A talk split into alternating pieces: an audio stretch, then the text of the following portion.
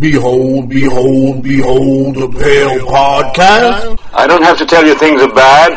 Everybody knows things are bad. It's a depression. Everybody's out of work or scared of losing their job. The dollar buys a nickel's worth. Banks are going bust. Shopkeepers keep a gun under the counter. Punks are running wild in the street and there's nobody anywhere who seems to know what to do and there's no end to it. We know the air is unfit to breathe and our food is unfit to eat. We sit watching our TVs while some local newscaster tells us that today we had 15 homicides and 63 violent crimes as if that's the way it's supposed to be. We know things are bad, worse than bad. They're crazy. It's like everything everywhere is going crazy, so we don't go out anymore. We sit in the house, and slowly the world we're living in is getting smaller, and all we say is, please, at least leave us alone in our living rooms. Let me have my toaster and my TV and my steel-belted radials, and I won't say anything. Just leave us alone. Well, I'm not going to leave you alone. I want you to get mad. I don't want you to protest. I don't want you to ride. I don't want you to write to your congressman because I wouldn't know what to tell you to write. I don't know what to do about the depression and the inflations and the crime in the street. All I know is that first, you've got to get mad. You've got to say, I'm a human being. God damn it. My life has value. My life has value. My life has value. Behold the Pale Podcast. Alright, folks, welcome back to another episode of Behold, Behold, Behold, a Pale Podcast.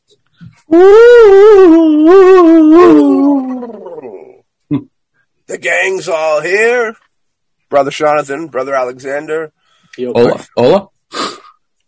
you know what I mean? We, we're braving allergy season to come to y'all. Bring y'all some flavor, some Heck yeah. considerate flavor. Some of that mucusy flavor. with that Mm. mucusy. Alexander told me if it was clear mucus, you don't got to worry about it. But if it's got shit in it, you got a problem. That's what he tells me. Hey, hey, hey, if you blow your nose and it's all yellow and crusty and all that, that usually means there's some kind of infection. But if it's clear, usually, it, it, at least I find, it usually is because of allergies or dust, that kind of stuff. I heard if it's clear, you're you're you're blowing it out of the wrong hole. Those tissues. Yeah. Tissue Man. I'm gonna make a superhero movie called Tissue Man, starring Alexander Hawk. He goes into bad guys' houses and leaves their fucking waste barrels full of tissues to stop crime. Right, uh, fair I'll enough. try, I'll try. Fair enough, folks. All right, gentlemen, gentlemen and ladies out there in the audience, thank you all for coming by. In this episode, the headline: America's Most, the murder of Adam Walsh. All right, this is some horrifying shit. Very gruesome. This probably has to be. I remember when we were kids, this kind of popped off, and um, like I remember this as a young kid hearing about this, and um, for anybody out there that isn't hip to it, you know, Adam Walsh is the son of John Walsh, who was became notorious. I don't know what he did originally, but I know he eventually became the host of that America's Most Wanted show, and they captured, you know, a lot of um, fugitives and criminals and put them behind bars and such. And the whole thing kind of spawned off from like this tragic thing happening to him, and it's very honorable because you know it's horrifying. You know, when we talked about this earlier, because we've been kicking around this idea for an episode for a little bit, and the horrifying madness of like all the kind of good, if you if you if you will, that John Walsh did, getting these people off the streets, you know, saving kids, and you know he he did it all, and he could never get his kid back. He it was all out of like the kindness of his heart. I'm sure there was a lot of you know, he didn't want to be. You, you leave yourself with an empty mind and, and not busy with shit to do. You, you start to think about things you probably don't want to think about. So I think that played a part into it a little bit. Um, but, you know, much condolences to the Walsh family and rest in peace to Adam Walsh because uh, very horrifying story. You know what I mean? Born, born November 14th, 1974. He's older than all of us, which is interesting. Well, Hawk. Yeah, he's older than the Hawk. Everyone's older than me, man. I'm only older than you. And Sean. You're older than Sean, too. Oh. Hey, leave me alone. I think I'm older than Sean. It's funny because growing up, I was always like the oldest dude in the pack. Hmm. When I got into the entertainment biz, I was the youngest dude in the pack, which is funny. Are the roles reversing on that end yet? Uh, no. I'm glad though. I'd rather him. I'd rather not be the, the, the oldest person. I'd be the younger person. Yeah, yeah. So, so in the end, if uh, if if we get successful, he's always going to be better than me because he he got success earlier in life than I I, I do because I'm already older than he is. Age is just a number, bud. And success is what you make it. Success is what you make it. I like that. It's true. You know, you could. There, there's homeless people on the streets that are happier than billionaires in penthouses. You know, Dude, I seen a picture with some uh, guy out in California. You know how all the homeless people are taking over like Santa Monica or whatever. yeah. I seen a guy sitting next to his tank and having a fucking VR headset on. I was like, get the fuck out of here, man. Where the fuck you charging that shit? Yeah. Well, it's funny. They, s- you know, they always there was that that that age old story of you see a homeless dude with a can and a cardboard saying, "I need money to eat," and then they get into like a fucking Cadillac Escalade and go home. Yeah, there was a bunch of people around, uh, like upstate New York doing that shit. Yeah. You want to know something that's funny? My brother told me this story that when he went to New York once, he was going through uh, one of the big um, train stations. Mm. And of course, he says that there's a lot of homeless people around, always trying to get a little something. He actually had someone come up to him and ask him, you know, for uh, some some money. And my brother's like, "I'm sorry, I don't have any uh, cash on me." He says, "That's okay," and he pulls out a a, a credit card reader. Okay, and and and uh, and of course, how do you respond to that? It's kind of like, wait a minute, wait a minute. You can carry a, a credit card reader and get credit card. I mean, I mean, I was like, oh my god. I'd be like, all right, sorry, dude. If you have enough money, get your hands on the credit card uh, reader. Uh, no, nah. Uh, you have enough money that you don't need mine. First time me and Sean ever went to New York City. Two great homeless people stories. One a little bit sad, I guess. You pick which one's sad. Um, what, the second we walk off the bus? Yeah. Just like a dead guy hanging out in the gutter. Like, what Yeah. the fuck? Yeah, we stepped over a dude that we we think was dearly departed, and he had like a newspaper over his face. I think like, but that's how gangster it is in fucking New York, and so like prominent with this catch that. And he was just like, I I was blown away how the dude could be sleeping, like well he was taking the big nap, but like you walk you walk by other people, it's got to be booze. It's got to be booze because it'll be fucking three o'clock in the p.m the like noisy as fuck in the city of New York. People like literally stepping on their chest, walking over them, and they stay asleep through it. I don't know how they do it.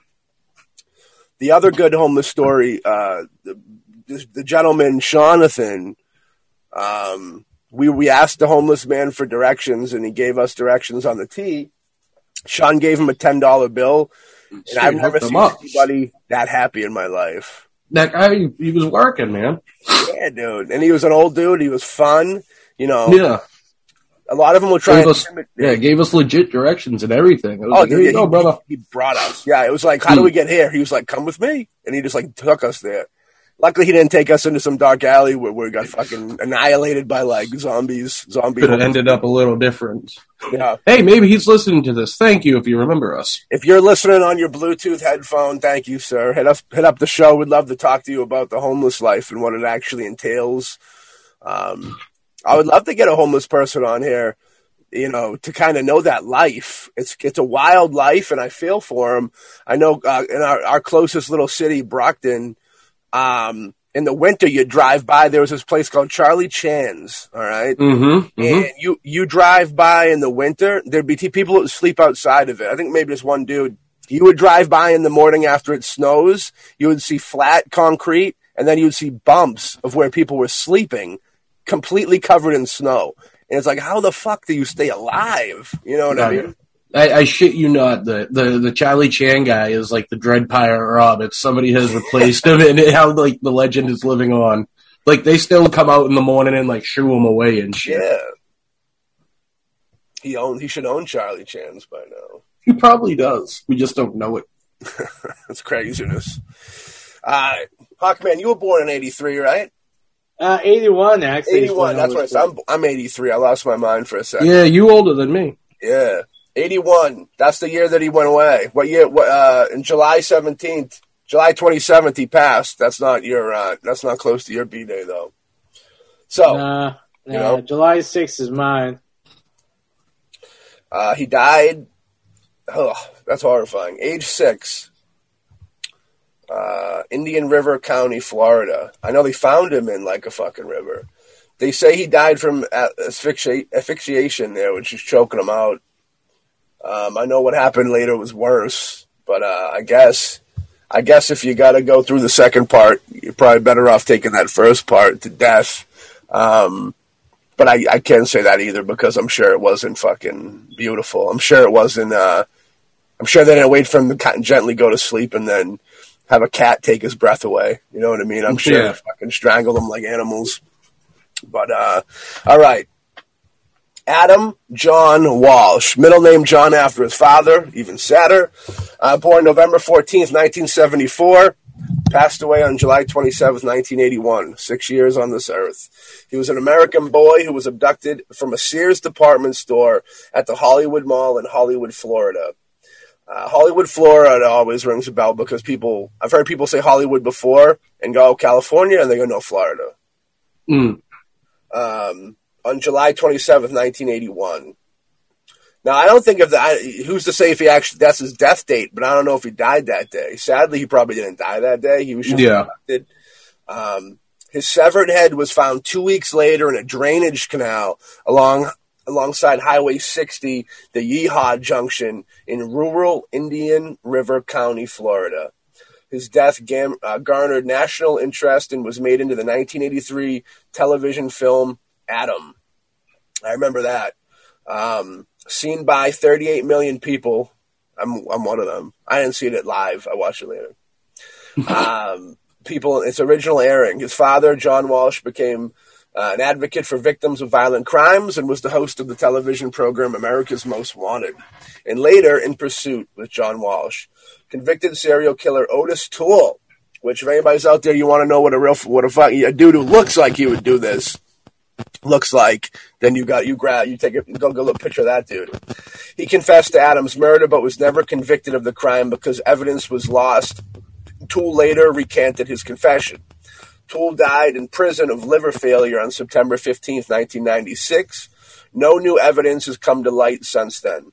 And the police announced on December 16, 2008, that the Walsh case, uh, case was closed and that they were satisfied that Toole was the killer.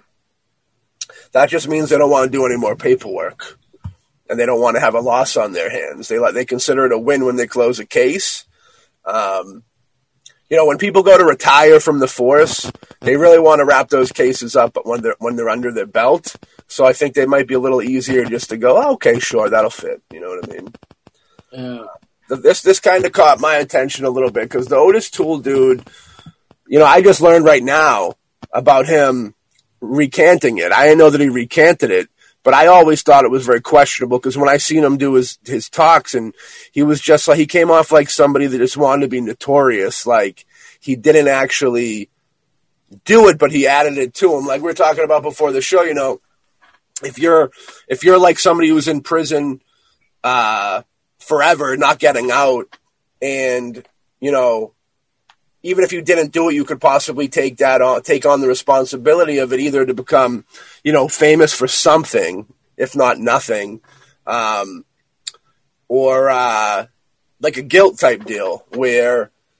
You know, he could just be so guilty about what he did that he felt that he was such a bad person that he should be condemned even more. Or uh, there might be feelings of like, if he's condemned for, for his sins that he didn't commit on earth, then he'll be justified in heaven or something. P- Religious people can get a little weird, especially religious murderers. I'm sure their fucking brain is really weird on how things, you know, play Yeah. out. You know, how they should be forgiven type deal. Um, Yeah. But- yeah. Al- Also, another thing is another possibility is Uh-huh. going off of what you were saying about people wanting to close the case. I, I'm not saying this happened. Uh, just another possibility out there It could simply be that you know uh, they want to close the case. They know this guy's in there. He's not getting out. Say, hey, dude, instead of you know getting only one Jello uh, per lunch, you get two. If you uh, if you take on the uh, say that you did this. You're right. I mean, we've seen that in movies, so I assume it's got to be real life. You know what I mean? I mean, the, that's another possibility. The thing is, especially when you come uh, dealing with a death that is so so on the public consciousness Mm-hmm. that you're going to get a lot of people to confess to it for multiple different reasons. Right. And of course, you're dealing with people that are in prison for uh, heinous crimes themselves, and and you know if they don't have, if they're not going to be leaving anyway, if someone's like, may, maybe uh, not uh, someone involved with the case, but the actual person who actually did it. Let's say he ended up being, you know, in jail for a short time, and he ended up being, you know, uh, cellmates with this uh, with this guy, and it's like, you know, I'm only in here for a little bit of time. I'm going to get out, but dude, you're going to be in here like forever. How about this? You you take uh, take the responsibility. You say yes, I killed this kid, which you know this other guy actually did, and you know I'll make sure you get a certain amount in your cantina budget until you die, or you know take care of your mom who's in a nursing home. I mean, anything can be a possibility. I mean, especially mm. when I mean, there's so many people that that have done horrendous things that are in and out of the jail system for a lot of lesser known crimes. So that's also a possibility. You'd think there'd be a conscience to these detectives. You know what I mean? It's almost like it become their their closing the case becomes more important than finding justice in a way. You know what I mean? Because they're looking at it like, hey, nothing I can do could bring the kid back, and it kind of makes you wonder, like, if there is, if justice falls into the afterlife in a way. You know, a lot of people will say that when you die, everything just kind of leaves you, not just piss and shit, but all your worries and you know all, everything, all the things that weigh you down. You don't like, like, like, like you wouldn't care about who killed you in the afterlife because you're dead. It's over, type deal. But I, I, I always feel like you would always care. You know what I mean? So they're almost doing, even if they're not, if they don't consider it an injustice to the family, realistically, an injustice to the community, then you got to think of the injustice to the kid. You know what I mean? Mm. 'Cause An unsolved murder is fucking. You like to know people at least have to answer for their crimes, especially when they do something fucking completely heinous like that. Cutting the head off of a six year old kid, and I think they did worse to him, which is fucking hard to believe worse, is pretty fucking heinous. So, like, Oh no, these guys definitely did. yeah, I believe they did worse shit. So we try not to dive too deep. We try not to get too professional and do research because so Doc, We blame the darkness. We don't want to live in darkness all week.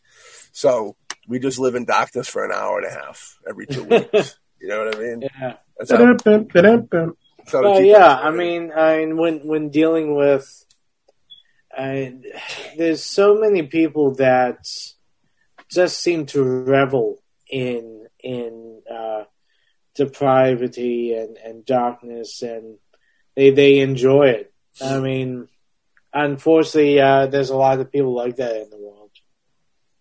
Yeah, for sure. So let's pop into the kidnapping and murderer real quick. Um, or part of the show, I should say. Now, on the afternoon of July 27th, 1981, Adam, accompanied by his mother, Rev, uh, which I'm sure is short, short for something, uh, his mother, Rev, on a shopping trip to the Hollywood Mall. Um, they went to Sears, entering through the north entrance. Uh, she intended to inquire about a lamp that was on sale and left Adam at the kiosk with uh, Atari 2600 video games on display, where several other boys were taking turns playing them. Uh, she, do you remember those days when you'd go to the mall and you could play the systems? I don't know. Mhm. still do that. Yeah. That was good times. Not in COVID world. That's done. yeah. But the boy, the several boys were taking turns playing them. Uh, when she completed her business in the lamp department around 12:15 p.m., She said that she returned to find that Adam and the other boys had disappeared. Um, I wonder if they tried to in, like get a hold of those other boys for questioning. That would be huge, you'd think, or if any of them disappeared. Um, a store manager informed her that a scuffle had broken out over whose turn it was uh, next to use the kiosk, and a security guard de- demanded the boys leave the store. Ouch! The security Get guard. out. Yeah, Ooh. that's fucked up. That security guard must have some serious guilt popping. Um, I mean, how's he? How's he to know something like that would happen? But still, if you're a human, just to be linked and involved with Yeah. something that fucking heinous is Yeah. going to weigh on you. Uh, the security guard asked the older boys if their parents were present, and they said they were not. Adam's parents later conject- conjectured that he had been too shy to speak to the security guard. That would have been me as a kid. You know, I Mhm. wouldn't. I wouldn't have done it either. Uh, who presumed that he was in the company of the other boys and made him leave by the same door by which the boys had entered. In the west entrance, his parents believed that after the other boys dispersed, he was left alone outside the store at an exit unfamiliar to him. Now, I just want to make a comment real quick. If he was beefing with these other boys and all got released, the the possibility of those kids maybe doing something is possible. Because I remember in the '90s, you heard there was a, a story. I remember like uh, I remember some two kids killed, like a, a young kid this age, and they put his body on train tracks, and their their Yeah. accusations was because they thought he looked like Chucky. Do you remember that at all? Mhm. Yeah. No. No, it was reality. I remember this. And kids, ki- ki- kids not only say the darndest things, they do the darndest things sometimes. And, uh, you know, kids really don't have a conscience. You almost grow into a conscience. You know what I mean? It's a weird vibe. So, like, it's possible, uh, it's possible for something crazy to go. But meanwhile, unable to find Adam in the toy department, she had him paged over the public address system and continued to look out for him uh, throughout the store. By coincidence, she ran into the mother, her mother-in-law, Jean, who helped her search for him. So her mother-in-law just happened to be there. The, the plot thickens, gentlemen. Um, after more than 90 minutes of searching and paging, uh, failed to locate Adam, she called the Hollywood police. Now there must not, dude. I tell you, somebody here has got kids we won't mention. Huh. Like, I can only imagine the horror, dude. Like I got nieces and nephews, and my my my youngest niece was she she didn't get off like, like a couple months ago. She didn't. She stayed on the bus and she didn't get off at a stop. And Oh. they couldn't find her for a couple hours. And the fear that that fucking put through your soul. I can Oh, only yeah. imagine, dude. I can. I don't even want to imagine what it would be like to be a parent.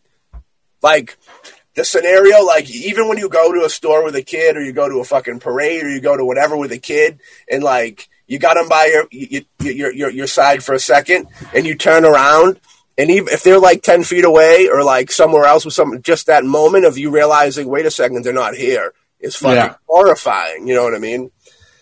I always feel for those parents when the kids go missing because, like, the fucking agony you must feel, dude, it's fucking horrifying.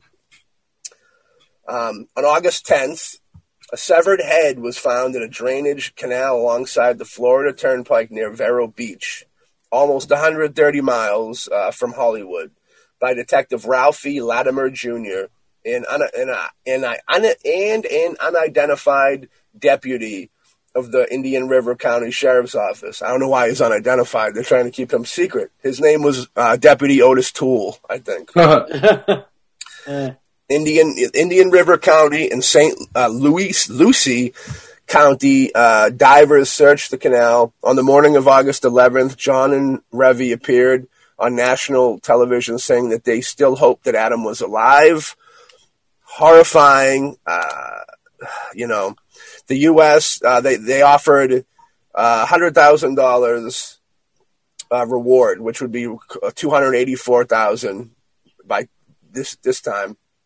It was posted for Adam's safe return.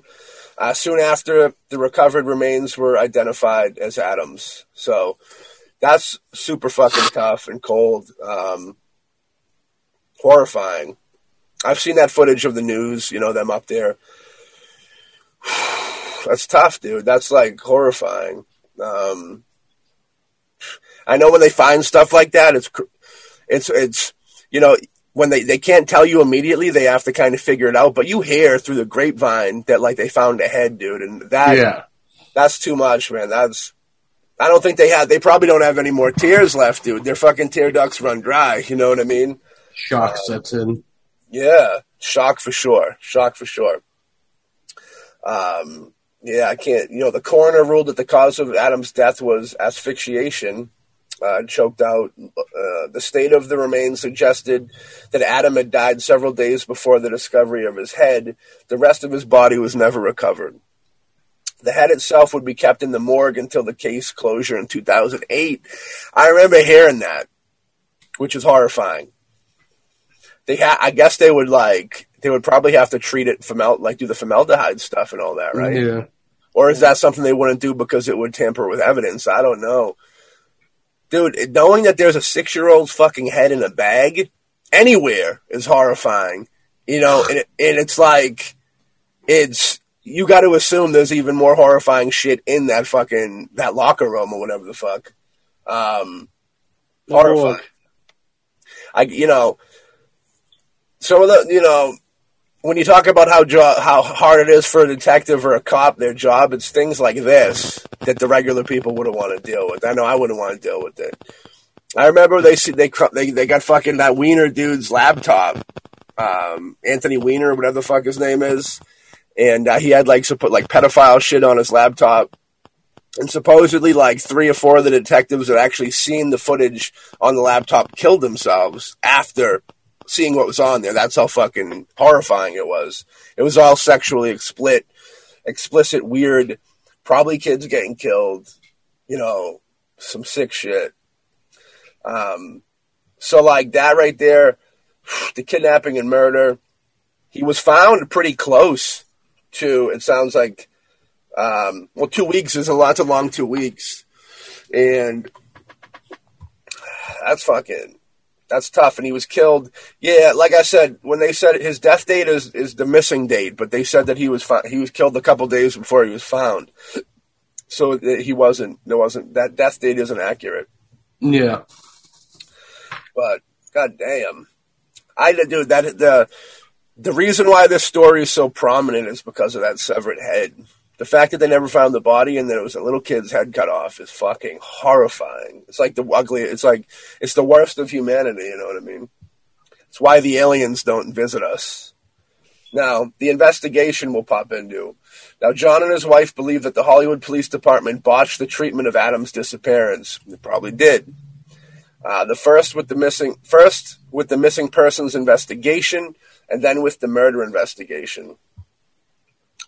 Uh, he was John Walsh was not a celebrity at this point, or they would have cared a lot more. Unfortunately, uh, after after some investigation, police eventually concluded that Adam was abducted by a drifter named Otis Toole near the front exterior of Sears after being instructed to leave by a security guard. Made all that sadder by the fact that he didn't want to speak up to a security guard. He probably didn't want to speak up to Otis Toole or whoever grabbed him either, and he probably just sadly as an unexpected kid would, you know, kids don't think of the evils of the world. They don't think he, they don't know they're going to be a fucking severed head in a fucking bag in a couple weeks. You know what I mean? Like it's horrifying. Toole said that he had lured Adam into his white 1971 Cadillac. He must have been collecting change for that Cadillac. He looks like a fucking homeless dude. I don't know where he gets. Well, 71. He was like 20 years, 20 years old. Probably got it from family which had a damaged right bumper. This nice 71 Cadillac white. Um, you know, you see white, you don't really think bad things. You think angelic or positive glow. Uh, I don't know. When I see a white van, I always think of something uh, naughty going on. how do you see a white van in the driver's seat? I don't know. I don't know how you, you must have special mirrors. Yeah. Um, Toole said, yeah, that's horrifying. So with the prom, he, he promised him toys and candy. You know, you hear that all the time. That's like a big deal. Um, then proceeded to drive north on Interstate 95 toward his home in Jacksonville. Adam, at first docile and uh, compliant, began to panic as they drove on. Obviously, you know what I mean. Um, Toole punched him in the face. Grown man punching a six-year-old. That's fucked up. But as this this just made the situation worse. He, he told he told Toole you you hit like a bitch. Um, he then walloped him. What? Whoa, whoa, hold on, hold on. The That was called the joke. That was called the fucking joke, cock. Oh, okay. okay. Don't take that for reality. Don't take that for reality, my friend. like what? Uh, that was my comment because he didn't knock him out apparently, or maybe, uh, yeah. Well, after the one hit, it did, things got worse. So then the dude walloped him unconscious. So he fucking beat him till he was unconscious. Horrifying. Um, while Adam was unconscious, Toole drove, Toole drove north on the Florida Turnpike to a deserted service road just north of Radba Road, the overpass in northwest St. Lucie County. I automatically think of that scene in fucking um, Doctor Sleep. Have you guys see that? Mm-mm. No. Yeah, there's a scene in Doc, like Doctor Sleep's a cool, it's a Stephen King movie. It's actually good if anybody wants to check it out. And um, spoiler alert, like it's these kind of psychic vampire type things, and it's it's the shi- it's based off The Shining. So in the same way the ghouls and haunts tried to get the Shining out of Danny in the Overlook, it's like the people that kind of look for that Shining in kids, and they they fucking kill them, and they inhale their like essence, and it makes them live longer. It's a weird vibe. It's a good flick. I get that vibe because in there they drive and they drive off like this off beaten road into this weird factory, and that's where they kill one of the kids. Um, life imitating art or art imitating life. When Toole realized that Adam was still breathing, he strangled him to death with a seatbelt, dragged him out of the car, and decapitated him with a machete. Woo! Toole also claimed to have, to have incinerated the body in an old refrigerator. Dude, that's what's horrifying because it's so real that it's fucking Yeah. horrifying. You know what I mean? You can envision you can envision this piece of shit standing next to this burning fucking refrigerator. You know what I mean? Um, when he returned to Jacksonville, so he he cut the kid's head off, um, and then he after he killed him, I guess he put him back in the in the rye in, in the caddy, and he returned to Jacksonville. Uh, he claimed that he wanted to make Adam his adopted son, which is lunatic shit, but that uh, but that was not deemed deemed feasible. The source of the blood found in Toole's car could not be identified. The police ultimately lost the bloodstained carpet from the car. That's fucking what he's talking about. Yeah. Like that. That's whenever you deal with small town police that the fucking the only excitement they get is giving somebody like a fucking drunk driving ticket. Like and you throw a murder, like a gigantic murder like this in their fucking lap, they can't handle it. They're not equipped, you know what I mean? They the the police uh, lost the bloodstained carpet from the car. How do you keep the head and lose the carpet? You know what I mean? Yeah. That's fucked up. Of, of course, the question I have have is and is okay. He incinerated the body in a refrigerator. You said right. Yeah. Then why didn't he put the head in there with the body? Probably it doesn't want make any sense. we probably want it as a trophy. Most crazy killers are weird like that. Hence why they're strangling and killing six year old kids. Yeah, but I mean, if he won it as a trophy, then why is it we didn't find it like in his house or something, but found it in like a friggin' you know thrown away? I It was- mean, Probably my guess it was probably in his house for a little bit and when the heat got a little too heavy with the publicity of the, the, the situation, he probably got rid of the evidence. Well, I mean, I, I would no, uh, normally say if if I mean from what Yeah. I've read and what I've seen or dealing with serial killers and and that kind of mentality. Mhm. If, for example, if we're going with the idea he cut off the head as a trophy, Yeah. okay, there's nothing in the world that would make him throw away his trophy. I mean, that's that's what a lot of downfall with a lot of serial killers is that they have such a connection to their trophies that even if they know the cops are coming down to them, I mean, they they would not. I mean, maybe they'll bury it or try to hide it so they can come back to it at a later time. But just disposing of the head or something like that, if it was supposed to be a trophy, I don't think really works out in, like I said, in that kind of scenario. Now, Right. I mean, like, I mean, if if he did incinerate the body, like they said, and the head wasn't a trophy, just something he ended up doing, I mean, I would assume that uh, he would have tossed the head in there to be incinerated as well.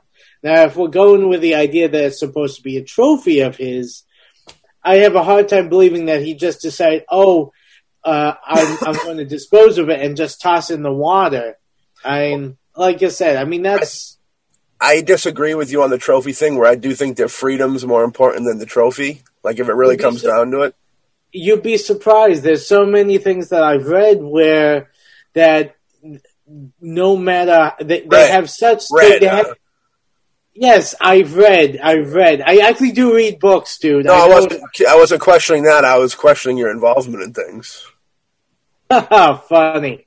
But anyway, a lot of things that I've read and also watched Yeah, is the fact that a lot of these um I mean the reason they have these trophies is is such a like a psychological uh attachment to them yeah. that they can't really, you know, sever that attachment. So they find unique ways of like sometimes either keeping in the house or finding a lock so they can relive what they've done. I mean that's that's one of the big things for the trophies for the serial killers. So if if this was another, you know, grabbing the head for a trophy kind of thing, I would I would actually assume and uh, expect that they would not just toss it aside like, oh, it's it's evidence. And then, of course, if they were going to do that, they, I would assume that they would be a little bit more careful than just tossing it in in the river. I'm like, oh, you know, they'll take care of the evidence of what I had just done. Well, if he well, if you burn the body, that keep keep might keep the head because like dental records might be the only way to identify who it is. Then, then you, then I mean, heck, if you already have no problem cutting off a six years old head, I would assume that you would not have a problem with destroying the teeth. I I, I don't even want to go there, bud. I don't even want to go there. I hear you. I hear I'm you. just saying. I mean, I'm not. I mean, I'm not making light of this. I'm just saying that. I mean, it's just that some of this stuff just doesn't make sense to me from what I've read. I mean, heck, I might be totally wrong. Maybe Well- I I missed something, but I mean, Well, like I well- go, going with what I've heard and read and, and watched. I mean, you know, We're also we're also making the mistake of thinking there's any rhyme or reason to a psychopath's actions. You know what I See, mean? that- see, that's the thing. That's why a, a, a lot of people like to just chop it off that No pun it's intended. just crazy. There's no real reason behind it. There's no rationalization. But I mean, you'd be surprised when you look at a lot of the uh, serial killers that have been picked up and, and arrested throughout the uh, the uh, years, the decades, and all that. They always have a reason. Mm. I mean, it's it might be the most messed up, psychologically damaged, fucked up reason ever, but they always have a reason for what they do. And in their mind, it makes sense. It doesn't make sense to any normal, rational human being, but in their fucked up mentality, it makes sense. Yeah. So, I mean, just chopping it off like, oh, they're crazy. There's no sense to what they do. I mean, there's always a uh, a, a reason behind what they do, and they uh, a lot of times they have it already figured out. That's Right. why so many of them, you know, get along with doing what they've done for so long. So not not only do they lose the bloodstained carpet from the car, they also lost the machete that was supposed to be used, and they eventually lost the actual fucking car. I don't know how they pulled that off. Oh, okay, okay. Now, now we're getting to a point where you know, either these are by far the dumbest, uh, uh you know, town cops ever, or whether that there's there's maybe the person who's really involved in this, you know, might have higher connections. True. Because I mean, come on, I mean, it's no matter what du- uh, a hick town outfit you have, but you you're losing the car, you're losing the uh, the carpet, and you're losing the machete. I mean, I mean, I'm sorry, there has to be something more going on. It's either you got the dumbest bunch of cops you could ever find, or someone's pulling the strings. Yeah, no, I'm with you. You know, you also got uh, you know, uh, Toole was was friendly with the convicted serial killer Henry Lee Lucas, who I believe killed his mother and maybe two or three other people. I think around 1983, year of my birth. Um, and the Henry Lee Lucas, or H double L, they call him, um, repeatedly confessed and then retracted accounts of his involvement in the situation. I almost feel like it was more that Toole dude's an idiot, like a dummy, like a fucking Yeah, he's like actually mildly. They call him mildly retarded. yeah. He's got like an IQ of seventy and shit. He was sexually abused growing up. Mm, All that happy stuff. yeah, you know, tra- tragedy comes from tragedy. You know what I mean? So his, his life was fucking a horror show. It doesn't justify what he did, but No, I feel like that Lucas guy definitely had some influence over him. oh yeah, even if, even if they were just friendly, like that. oh, they were they were in a sexual relationship. yes, I heard that. Yeah. Yes. they um and Lucas is is more they're both kind of like they're both kind of like not They're both fucked. They, they, they, they, weren't A students. They both weren't yeah, they they met in a uh, soup kitchen, I believe. Really. Yes. Where? Hold on. Uh, yeah, in 1976, Toole met Henry Lee Lucas at a Jacksonville soup kitchen, and they soon developed a sexual relationship. Uh, Toole later claimed to have accompanied Lucas in 1,008 murders, sometimes at the behest of a cult called the Hands of Death. Wow. Police, police, however, discounted the uncorroborated claim of the cult's existence. Well, of course, if they haven't found him. The Hands of Death is a great fucking name. I will give them that. Uh, that should be a band name. That's the Hands of Death.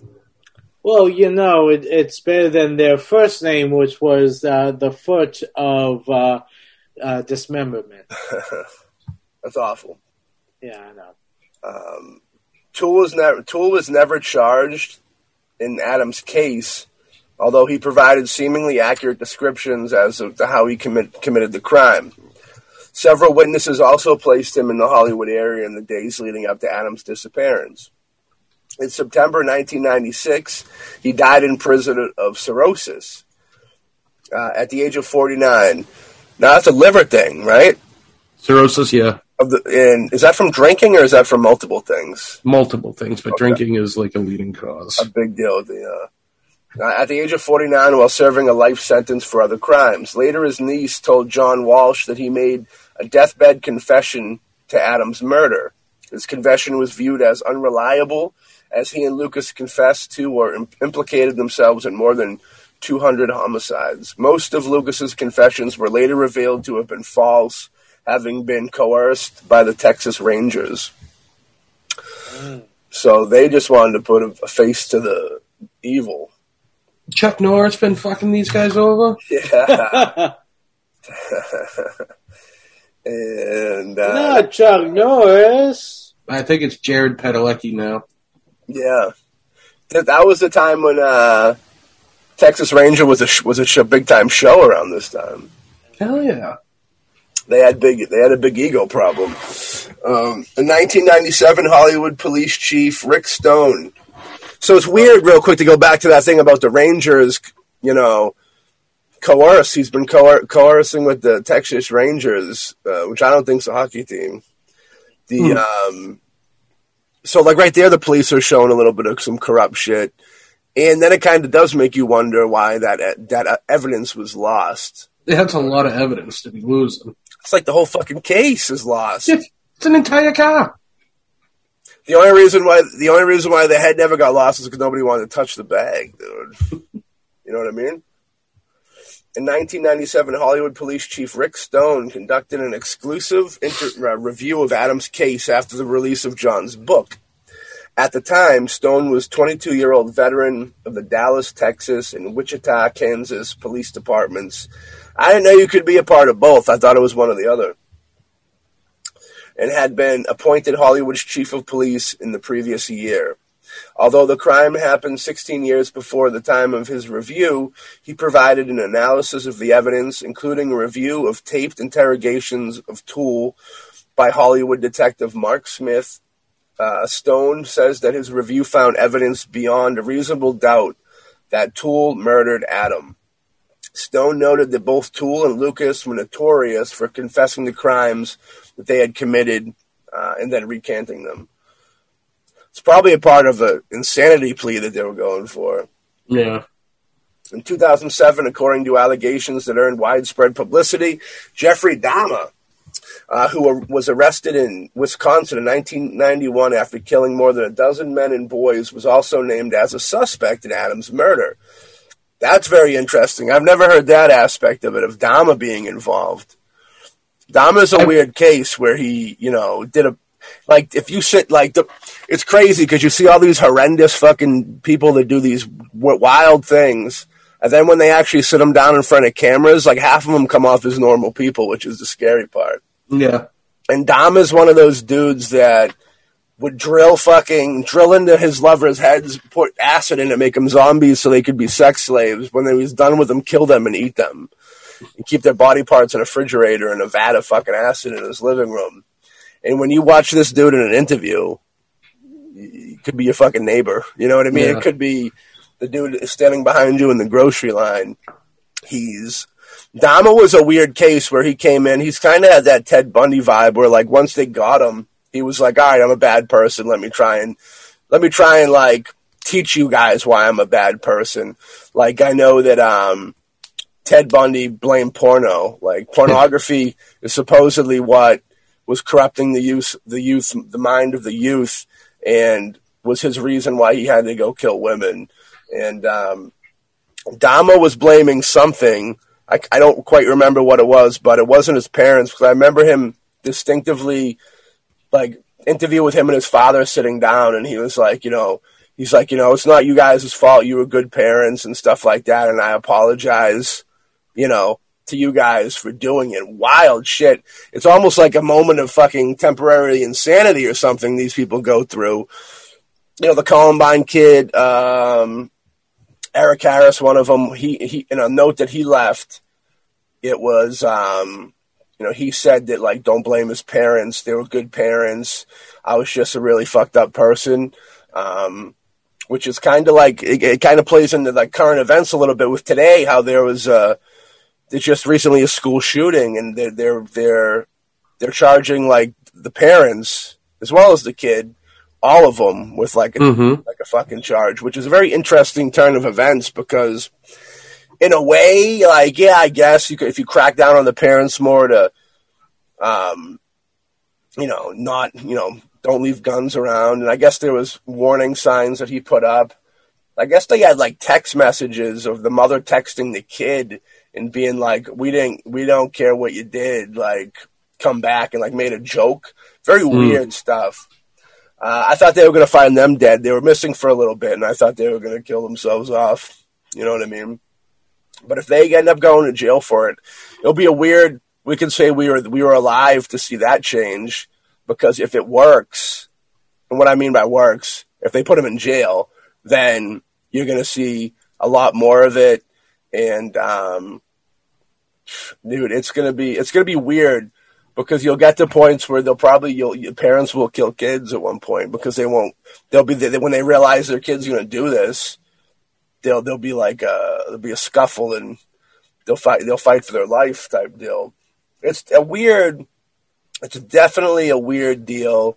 It almost leans into the Charlie Manson thing where Charlie supposedly never killed anybody. He just told people to kill, and because of that, he was kind of, you know, accused of it as well. It's the same thing with the parents, where they didn't do the murder, but they kind of they grew up this evil spawn kid to do this, so to speak. But when you read, like I just read that book on Columbine and the thing with Eric Harris, and it's like he was just a fucked up kid who said he came from a great life. So it's like you could give your kid the best life. Kids are so fragile and delicate to begin with. Like one little thing could fucking send them off in a. If you don't do something right, it can send them off in a weird direction. It's crazy. But it's interesting that they're taking it that far. I mean, the school shootings are enough of a problem, of course, but it's very interesting that they're actually, uh, you know, going to be putting parents on trial, which I don't really know where I feel, how I feel about that, uh, which side of the argument I stand on that one. What are you going to say, Huck? Yeah, yeah. Um, I have to admit that I actually stand on the side that um, the parents should definitely be held accountable. Mhm. Uh, and I understand that, you know, you can be a parent to try to do everything that you can, and your kid, for whatever reason, ends up being a monster. But here's here's the thing.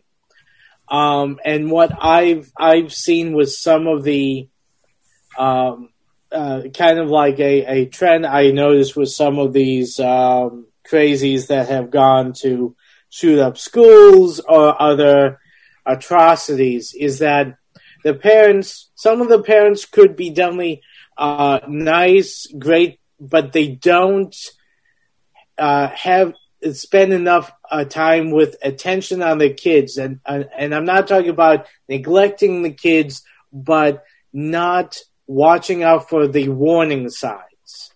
And the That's thing is, the there are times when the warning signs are so blatant that that it's it's obvious that they're there, but the parents just, I mean, like they're like, oh, boys will be boys, or you know, it's like So- you know, oh, it's just roughhousing. It's it's just a video game. He's just uh everything that I mean, he's just acting out. That's that's okay. He'll grow out of it.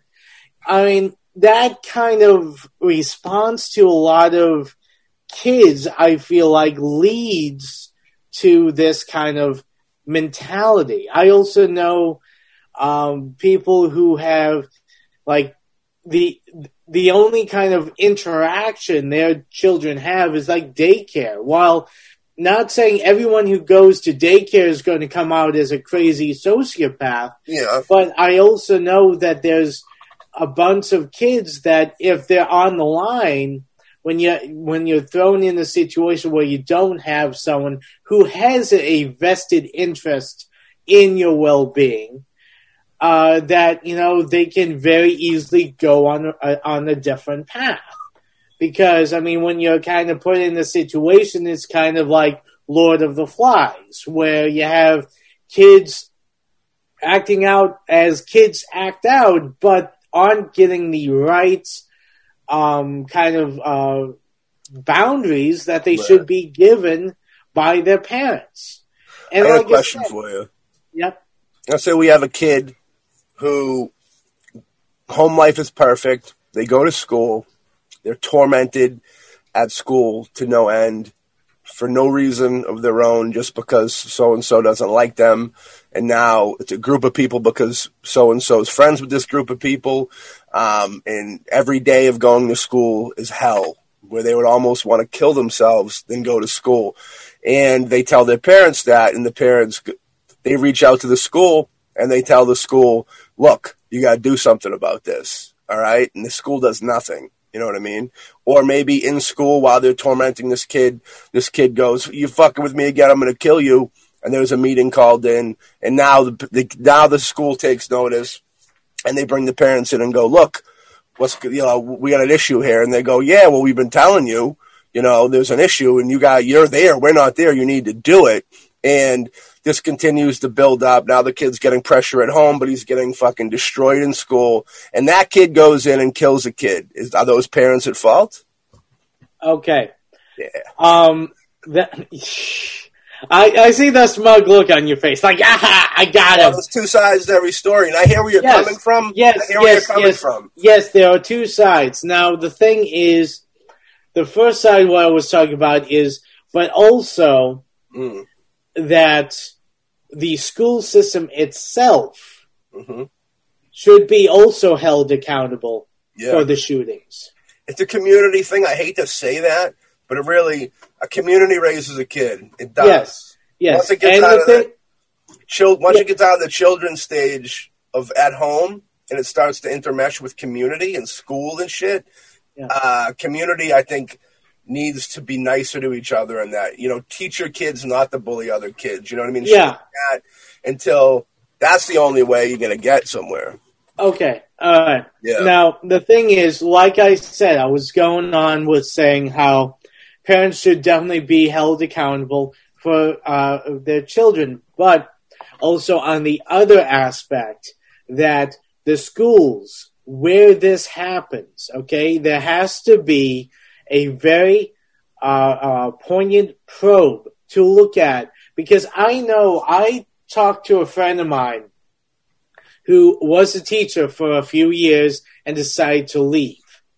Now, she told me that one of the things that she learned was that if you uh, that if a teacher's walking down and two kids are fighting, that teacher will turn around and go into a classroom and ignore it. Now, the reason why is because unless the teacher is tenure, if they lay a hand on the kid to stop a fight, just push them aside, they can be uh, attacked for you know like um, uh, like touching a student and and that kind of stuff. Now, here's the thing, okay? Every school that a school shooting has happened, there's a breakdown of two things. Uh, usually, it is uh, a problem at home and also a problem at school. Okay. Now, like Matt has pointed out, that sometimes, you know, uh, kids uh, beat up on other kids. The mom and dad tries to do everything that they can, try to deal with the school system. And of course, the school system only seems to react if like one kid, you know, threatens the other. And sometimes they don't even bother to look at why did that kid threaten the other kid? If the kid gets on bullied and picked on continuously by the other kids, of course he's trying to think of something to make them stop. Yeah. And of course, threat of violence usually is it. And then of course, here's this kid also being attacked by the school system, like, well, we don't want him because he's a troublemaker, but not going after the kids that actually caused the problem to begin with. And the thing is that unfortunately, when uh, you get to this system, the the school system, okay, is is a broken down system and has not been able to, or even because no one wants to put money into the school system to fix the issue, which is you have so many kids and so few teachers, but the teachers aren't given the ability to try to stop some of this situation. Mm-hmm. Right? I mean, if a kid is beating up another kid or harassing another kid, it's the teacher's job at that point to step in. If you can't do that or aren't allowed to do that, that's where school shootings happen because everyone has a breaking point. Yeah. If if you go into school and you're constantly tormented and all, I mean, I was bullied a lot as a kid, and the thing is, I know there were a lot of times where I thought the only way to stop the constant bullying was to either beat up uh, the other kid or do something drastic to stop them to get them away. But the thing is, they there weren't any like teachers jumping up to you know try to stop this situation. They just teach their classes and then run away and hide and let us deal with all the other crap. Right. So the thing is that we need a two prong attack to stop school shootings, okay? We need the schools to stand up and also the parents to stand up for both of their responsibilities. And if a school shooting happens at a school, both the school itself, everyone involved in a hierarchy, and also the parents of the kids involved, both of them have to be looked at extremely and see where this situation came. Could it have been stopped and where the breakdown was and fix that breakdown? That's the situation. That's what has to be done. But the thing is that no one wants to take the time or the money to do that on the school side. And they're like, well, you know, if, if a kid says those key words, then okay, punish that kid, throw him out, and be fine. But not even bothering with the the uh, situation that caused the kid to react in that violent manner. Right.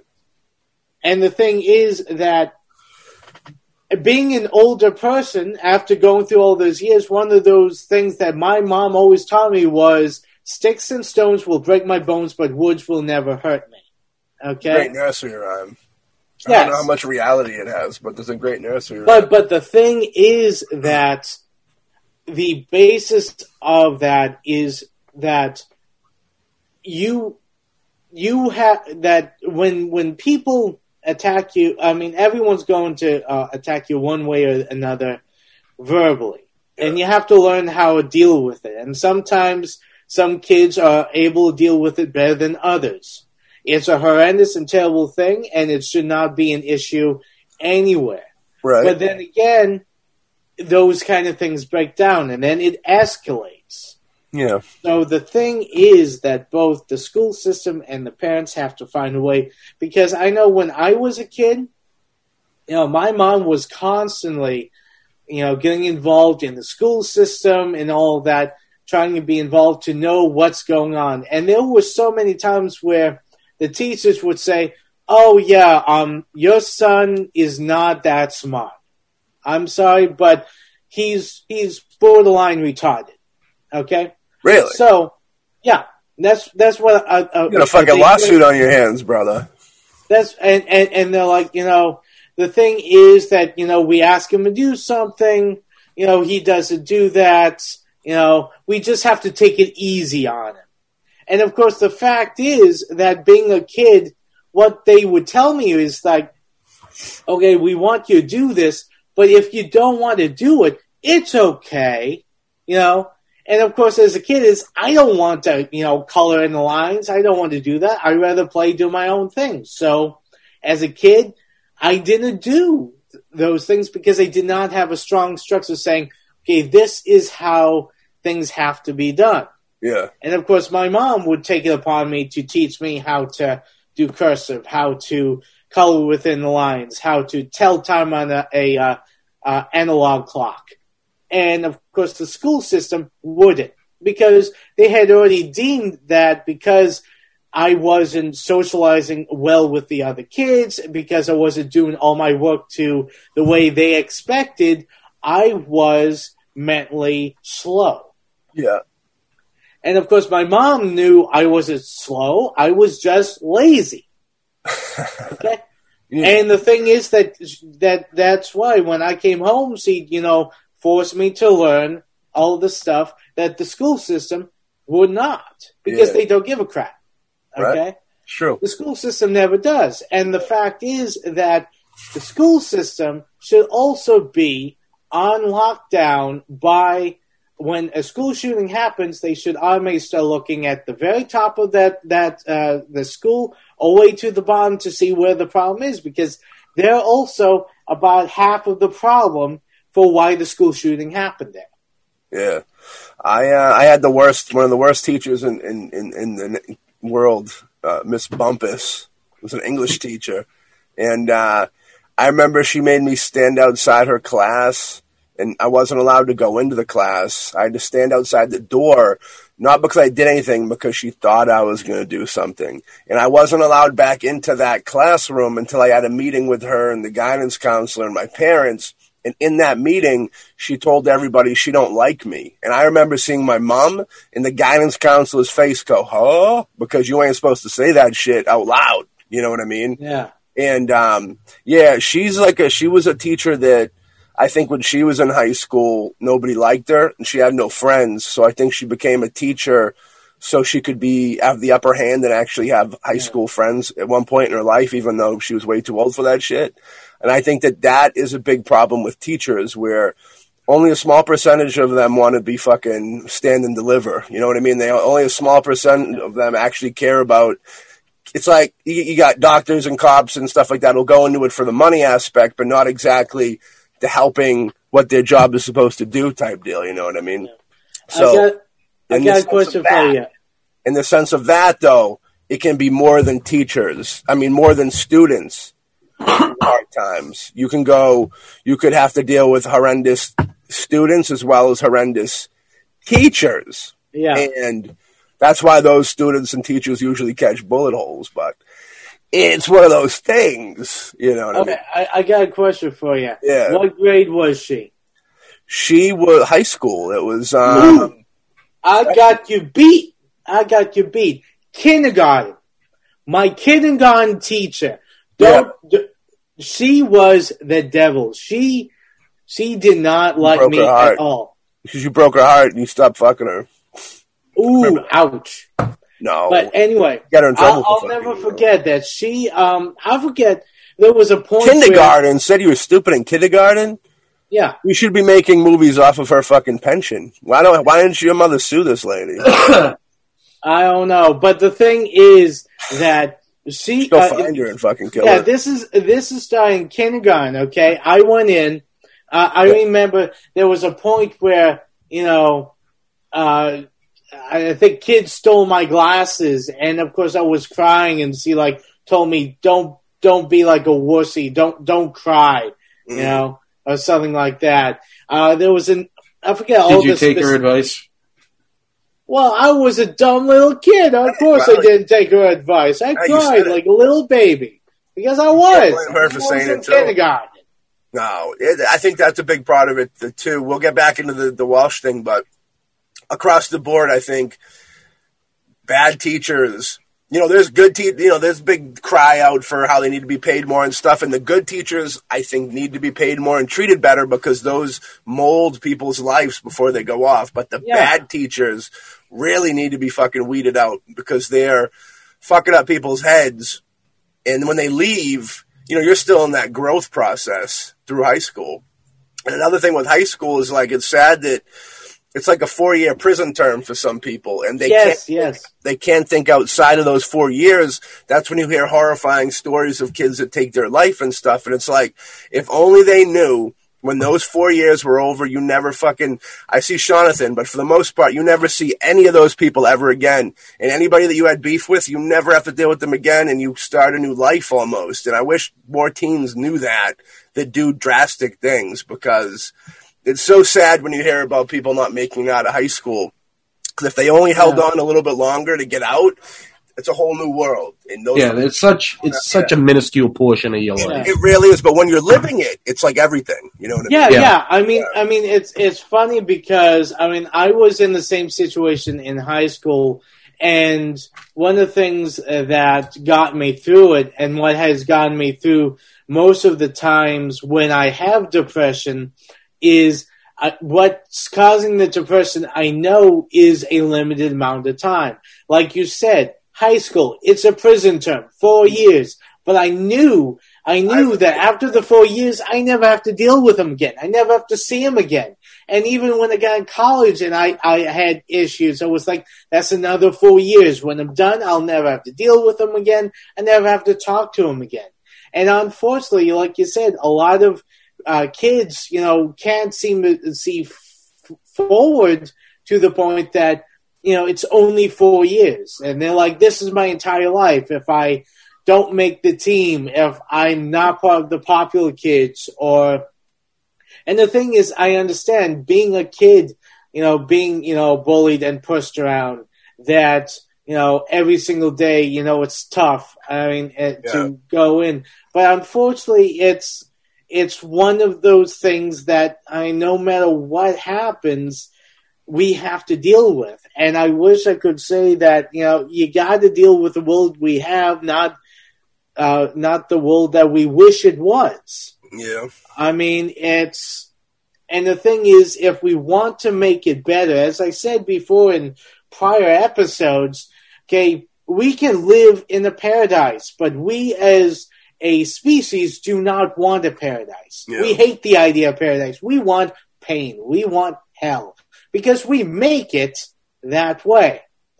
If we all just decide to work together, no one tries to hurt each other, try to build something, build like, uh, you know, uh, uh, uh, bring our, you know, the species to a whole nother level of existence and all that, almost Star Trek level. We gotta work together. But the thing is, everyone wants to be the one in the winning chair. Everyone wants to be the, the Bezos or the, you know, the other, or the Elon Musks who, you know, have all these this money and can do whatever they want. Um, but the truth is that only very few people will ever get that. Hmm. But the thing is that if we all just work together, I mean, yeah, there'll always be those that are more successful or have more money, but if we as a society decide to actually try to benefit and help our children, try to make the school system a better instead of you know siphoning off money to put towards prisons and other stuff. I mean, heck, if we made the school system better, we would not need prisons. If we put the money that we put in prisons into the school system, things would be a lot better. Because if you put the money in the in our children and work with them and try to uh, help them become the best individuals that they can be, then we would not need prisons. But then again, if we did that, those that make billions upon prison systems will lose their billions, and that's why we are in the situation we are in. I had to do five years on bad behavior in high school. They made me stay back. I got fucking in freshman year. I got I failed that fucking horrible teacher's class because of shit like that. And then there was a science teacher. Sean might remember this. Science teacher that failed everybody. I forget it was a dude. I forget his name. But he failed fucking everybody. So much so they fired him. I believe over it. Yeah, no, they- he failed me, and I uh, ended up ganking like a graphic calculator. I was like, "Fuck you! This shit's coming home with me." Then Fuck yeah. They count, but they count. They, they that was part of the fa- like the failure that made me stay back. Me and me and Jonathan joined the football team in hopes of them letting us slide in the fucking sophomore year. They let both of us joining up. They only let one of us through. We'll say that. Oh, gee. yeah, and literally, I I turned in all my equipment the week after. I remember that. Like, I was yeah, like, "Here you go." Yeah, I quit. No, I like- quit shortly after. Yeah, fuck that. Fuck them. So b- back to Walsh here. Um, you know, Dahmer, Jeffrey Dahmer, 1991. Jeffrey Dahmer is called the uh, Dahmer's father called America's Most Wanted hotline soon after his son's arrest to claim that he believed that his son was a pedophile. So whether he just thinks that because his son was into weird shit or if he actually found evidence of it is interesting. I know Dahmer was living in Miami Beach at the time of Walsh's murder, and the two eyewitnesses placed him at the mall on the day that Adam was abducted. One claimed to have seen a strange man walking into the toy department. The other said that he saw a young boy, blonde with a protruding chin, throw a struggling child into a blue van and speed off. I assume pedophiles would stick together because they have the same interest, so to speak. Um, both witnesses recognized the man they had seen as Dahmer when pictures of him were released in the newspapers after his arrest. Now, Dahmer is like the least creepy of the three people that we brought up so far Lucas and fucking Toole and Dahmer. He's the more normal looking one. Lucas and Toole look like fucking monsters. They look like human Yeah. fucking monsters. You know what I mean? And kids, I don't care what the fuck they're offering kids. I don't think kids are hopping in the ride with them. But Dahmer is more more comforting looking. And there's already two stories of Toole offering him candy and, and the kid getting in the car, and then Dahmer actually shoving the kid in the car. So there's two stories with that. Um, reports revealed that the delivery shop where Dahmer worked had a blue van at the time. He preyed on young men and boys, the youngest being eight years older than Adam. So there's not really that much of a big age difference. And I feel like shit like that, like the perversion and depravity, it's kind of like a, I think it starts at like almost an in, innocent, maybe not innocent, but like a not so crazy level, like maybe porn, and then you work into violent porn, and then it goes into something darker, and you got to keep feeding this fucking monkey on your back, and then you eventually get to fucking a horrible place with it. And I think that, uh, I think it's more that than like a sickness. People like to say they're born with it, but I think it's a slow perversion, fucking dementia, demented fucking way of thinking that like comes into play. You know what I mean?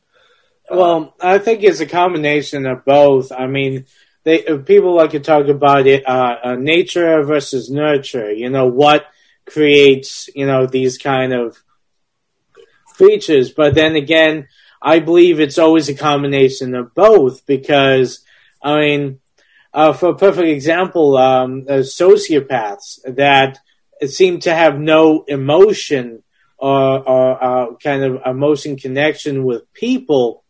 There are those that become serial killers, but there are those that become, you know, bankers, that become, you know, what we consider upstanding citizens. They have the same kind of mentality. And that's one of the reasons why, you know, you, you never want to get on a spreadsheet with them.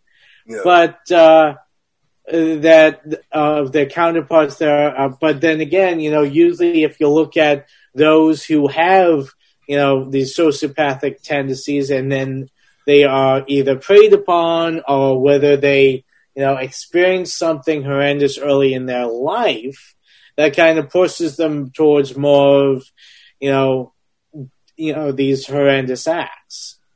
Um, yeah, yeah go ahead. Odama's practices. I mean, he all he cut a lot of heads off as well himself. He severed yeah. heads, and if you know, in now, the refrigerator now, and shit. No. Okay, now the question I have: him cutting off the heads. Yeah. Okay. Did he dispose of the heads? Did he keep them as trophies? I, I don't remember. They were in his refrigerator. I know some of them were. He he, he fucking when they when they kicked in his doors, which there's a weird conspiracy that he was protected by the government, which is a crazy one. We'll get into one of these days, maybe. But um, when they kicked in his door, his fridge, his freezer was filled with body parts. He had a vat of acid that had that had like multiple bodies dissolving in it, and I believe there was a fucking hacked up, half hacked up body in his bathtub that he was like eating from. Not not when they walked through the door, but hacking off a little meat and then cooking it or doing whatever he did with it. So like his uh, his fucking apartment was like a horror show. And anybody that knows the Dahmer story, dude, there was one of his victims that after he got his fucking brain drilled out and zombified, like stumbled out into the into the streets and police actually found him. They found the dude fucked up and Dahmer ran over and was like, that's just my boyfriend. He's all fucked up. Let me take him home. And they were like, all right. And he took him home and he fucking killed him. And like, yeah. it was that close to being caught. It was crazy. Um, when he was interviewed by uh, about Adam Walsh in 1992, Dahmer repeatedly denied his involvement in the crime, even stating, "I've told you everything: how I killed them, how I cooked them, who I ate. Why wouldn't I tell you if I did it to someone else?" After this rumor surfaced, John Walsh stated that he had been uh, he had seen no evidence linking Adam's abduction and murder to those that were committed by Dahmer. Now, there's another thing I want to say about Dahmer real quick. You know, FBI agent Neil Purtell interviewed Dahmer about Adam's case, the killer denying any connection at all to the crime. But he did say this. You know, Neil, uh, he said, anyone who killed Adam Walsh could not live in any prison ever. Um, so that you could almost take that. You could either say that's why I won't admit to it because I'll be fucking killed in prison, and maybe he talked, and maybe that's why he got killed in prison. People say he got killed in prison because he was so he became so famous and like a celebrity, and other inmates don't like that when you you know what I mean. And that's how he got did in, and he got did in pretty. I think he either got I know he got a broom handle. He got killed with a broom handle. He got beat with it um, I don't know if it went into him in any way. I'm guessing it probably did. Um, but I believe that he got beat over the head with the broom handle till he died. That was his deal. Um, but that, you know, police had, they had another suspect, and that was Otis Toole. So Dahmer and Otis Toole were both being suspected of this around the same time. And now Toole was already in prison by 1983 for murder when he admitted to cutting off the child's head with the machete. He would later deny the confession on tape, but in 91, Toole admitted to the murder once again. Detectives found blood in his vehicle, but DNA tests could not prove it was Adams. You know, because after a time, I think, when blood dries up, I think it slowly starts to lose its, its uh, mojo. So I felt like if he could go back and forth, he could almost express his guilt and free his conscience and soul of the act, but then rewind, like flip it back. So you know, plenty of time would pass where the evidence is no good. And like that, the Walsh case is definitely it's you know the evidence got fucked with, and that's the biggest problem I think with him. N- nobody ever knowing what happened is because all the evidence got tampered with, which. I'd like to know the names of the people that fucked up on that because they could have some type of weird involvement in it as well. Yeah, I mean, I mean, the thing is that um, I mean, things happen, uh, and and it could simply be no, uh, no, like not being on purpose. But when you have three major aspects that they disappeared, it's not like they were in the evidence room and the evidence, uh, like the water main broke and then destroyed all the evidence or anything like that. That's when things, you know, get get iffy and I'd be like, you know, something's going on here. because I mean when you I mean and one of them being a car. I mean it's kind of like and every, all the evidence was bagged. Everything's bagged. So even if wa- water main break, it wouldn't have gotten. You know what I mean? It wouldn't have got ruined. May, a rug, if a rug wasn't bagged up, it'd get ruined. But like all that shit's put in ba- evidence bags. You know what I mean? Yeah, I know. I mean I'm just throw it in a pool. You could, Yeah. you could throw it in a pool, and it would supposedly still be good. Fucking a week later, you know. Yeah. Well, I mean, like I said, I mean, it's when you have have the rug, you have have the the machete, and you have the car all disappearing with evidence, and yet they still are able to hold on to the head, which I mean, is kind of like something. Something just doesn't gel right for me.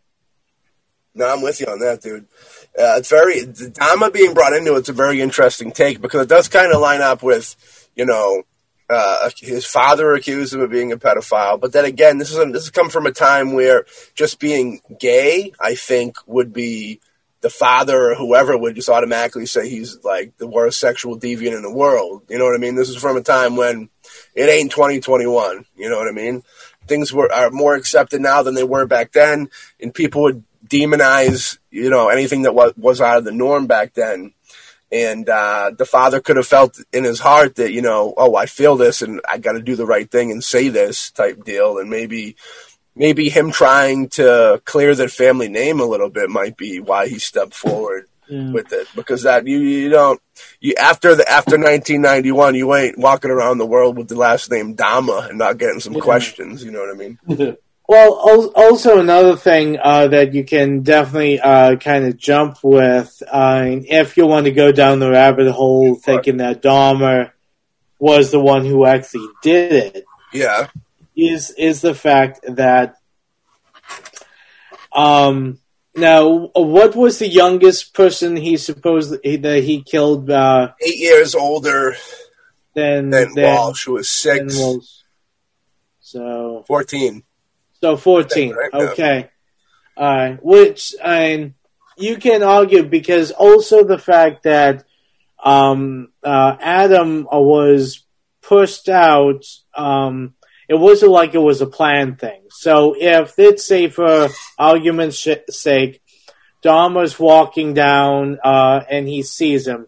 It's it's not a planned encounter, not a planned abduction, but a um, kind of like uh, impulse abduction, where you know he's going by, he sees this kid. Now the thing is, uh, fourteen is the youngest he's ever gone, but maybe he's always had that kind of thing. But you know, in his messed up mind, it's like, well, the youngest I've gone is fourteen, but you know, in his mind, being fourteen, you're still a teenager going into adulthood, so that's okay in his mind. Not saying it is, right but in his mind that it's like, well, you know, I'm I'm a bad person. I'm a deviant. I I attack, you know, uh, men and boys from 14 and up. Mm. But I mean, when when you're dealing with a kid that's six, I mean, that is definitely a kid. You can't argue that there was some kind of romantic interaction or some kind of missed signals.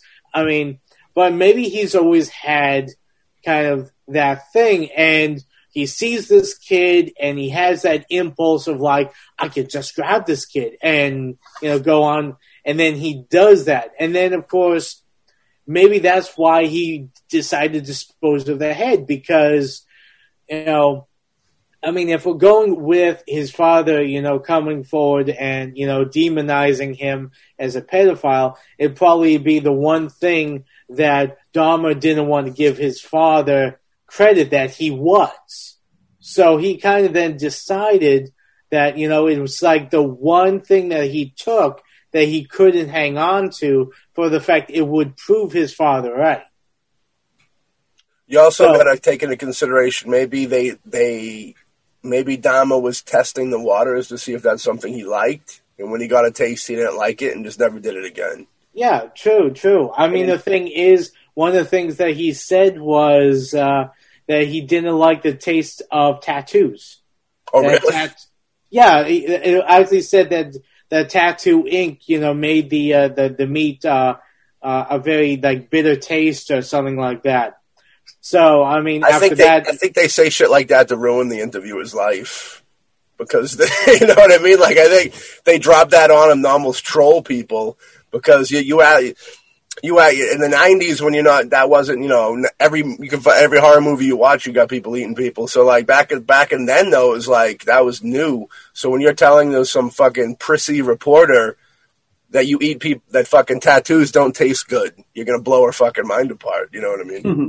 Maybe, maybe, but I mean, the thing is, like I said, devil's advocate here. I hear you. if if you want to go down with the the Dahmer thing, and like going with what you said, he said, Yeah. "Oh, I admitted to everything else. Why would I not admit to something else I've done?"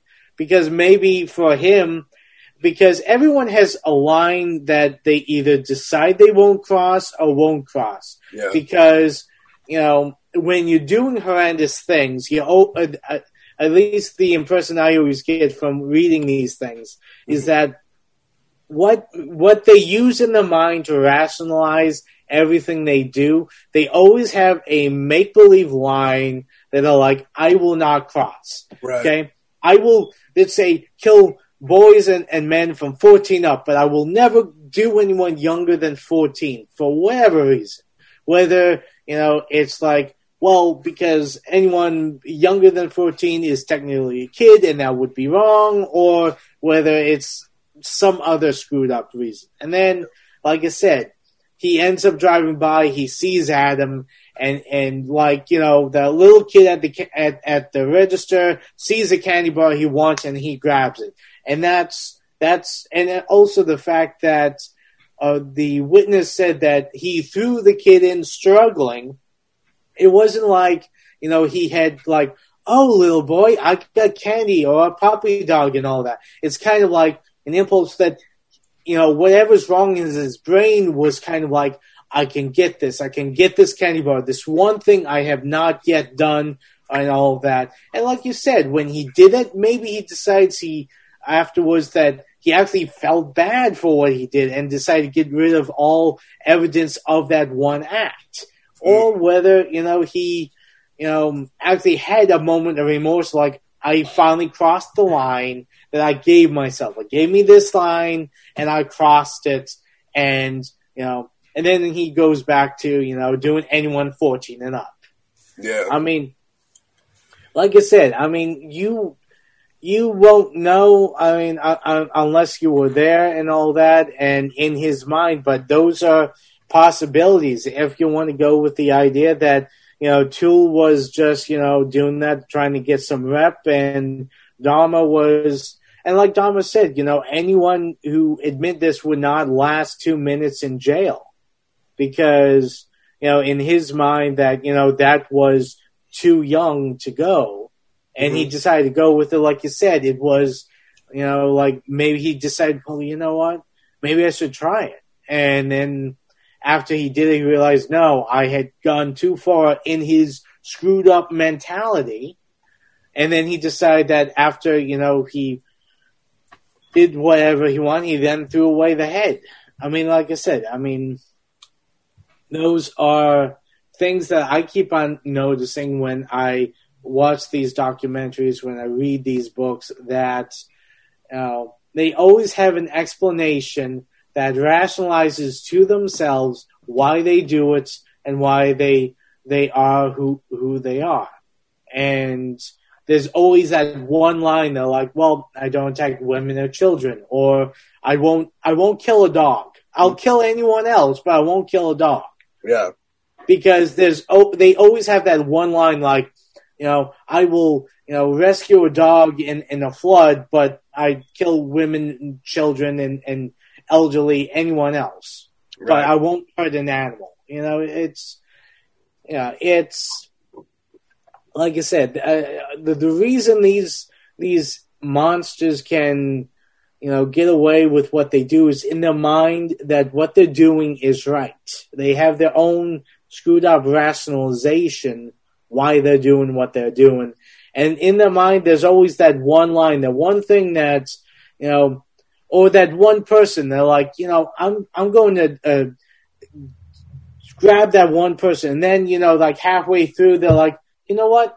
I won't. I'll let that person live. Not because they're actually being kind or generous. It's because they're like, I let that one person go, and that makes up for all the horrendous things I've done because I showed compassion to that one person I would normally have grabbed. Yeah, what do you really think about the him saying anyone who killed Adam Walsh could not live in any prison ever? You can take that two different ways. You could take that as almost him not wanting. I guess I, I would rather have heard him say it to get the context of it, but you could either take that as just you know fact because everybody knows that you know supposedly being a pedophile in prison ain't a good deal.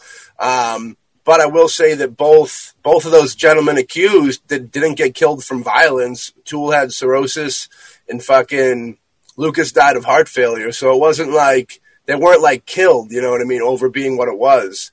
Dahmer was killed for being what he was, but they weren't. Um, so you could it's a really a thin line between whether you want to go into that or not, because it could be him saying, "Look, I ain't giving up that info because I'll be dead." You know what I mean? Or just being like, "Well, that's how it is here."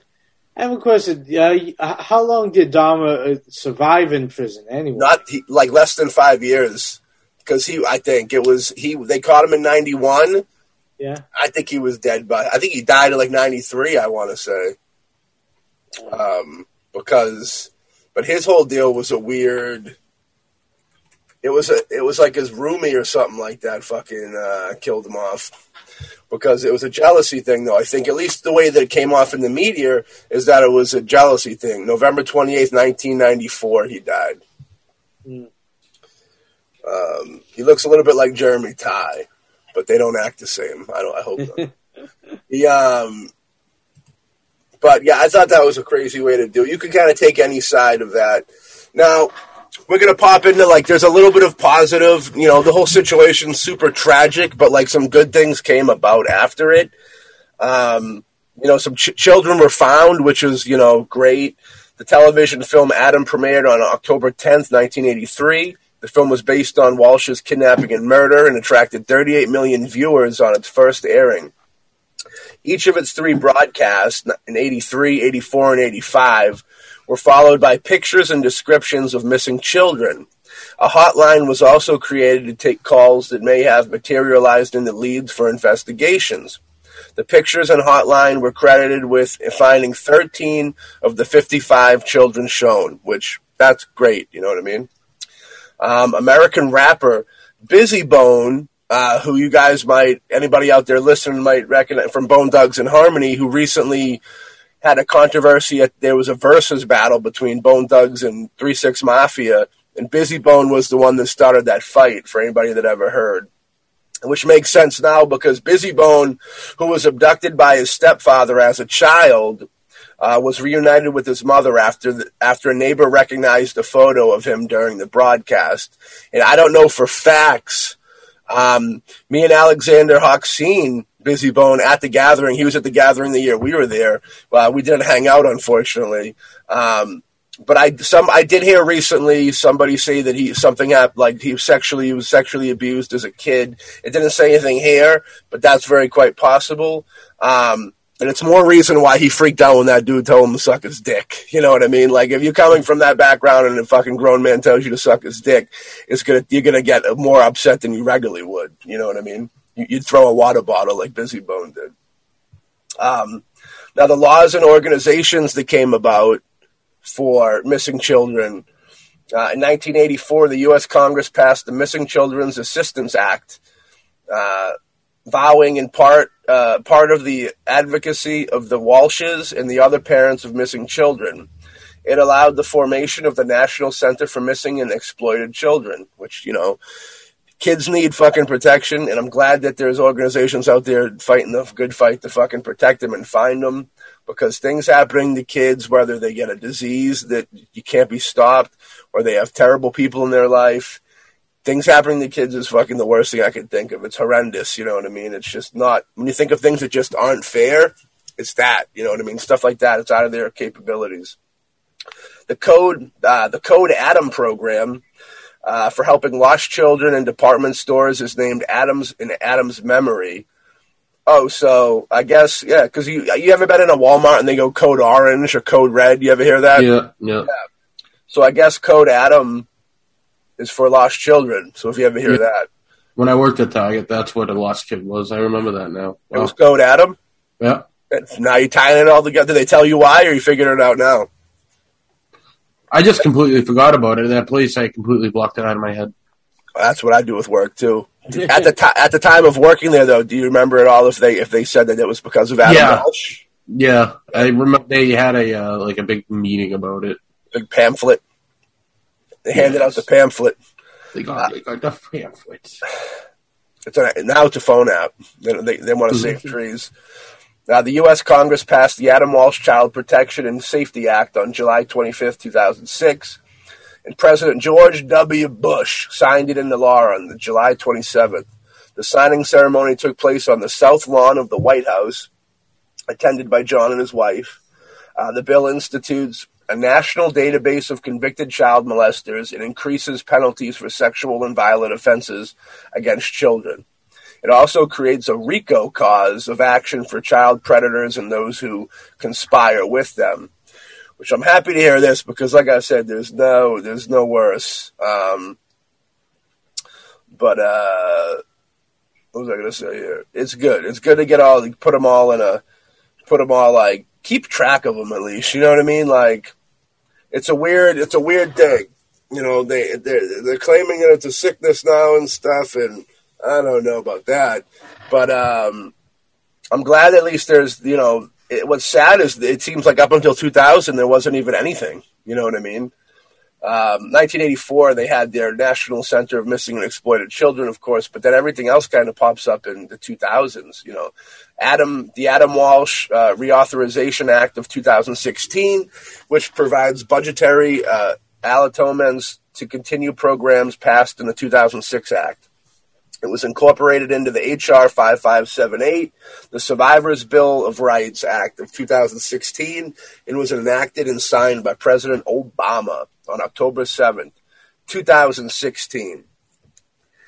It's madness. Um, and uh, you know some you know the pub- the publicity of this that surrounded Adam's case and the widely watched television movie Adam also created what was described as a mid 1980s panic over stranger abductions, which, like we said in the beginning of the show, I think that's like when when if you're the kid and you look and they're not there, and that fucking grief and that that worry that you feel immediately, it's because of shit like Adam Walsh. You know what I mean?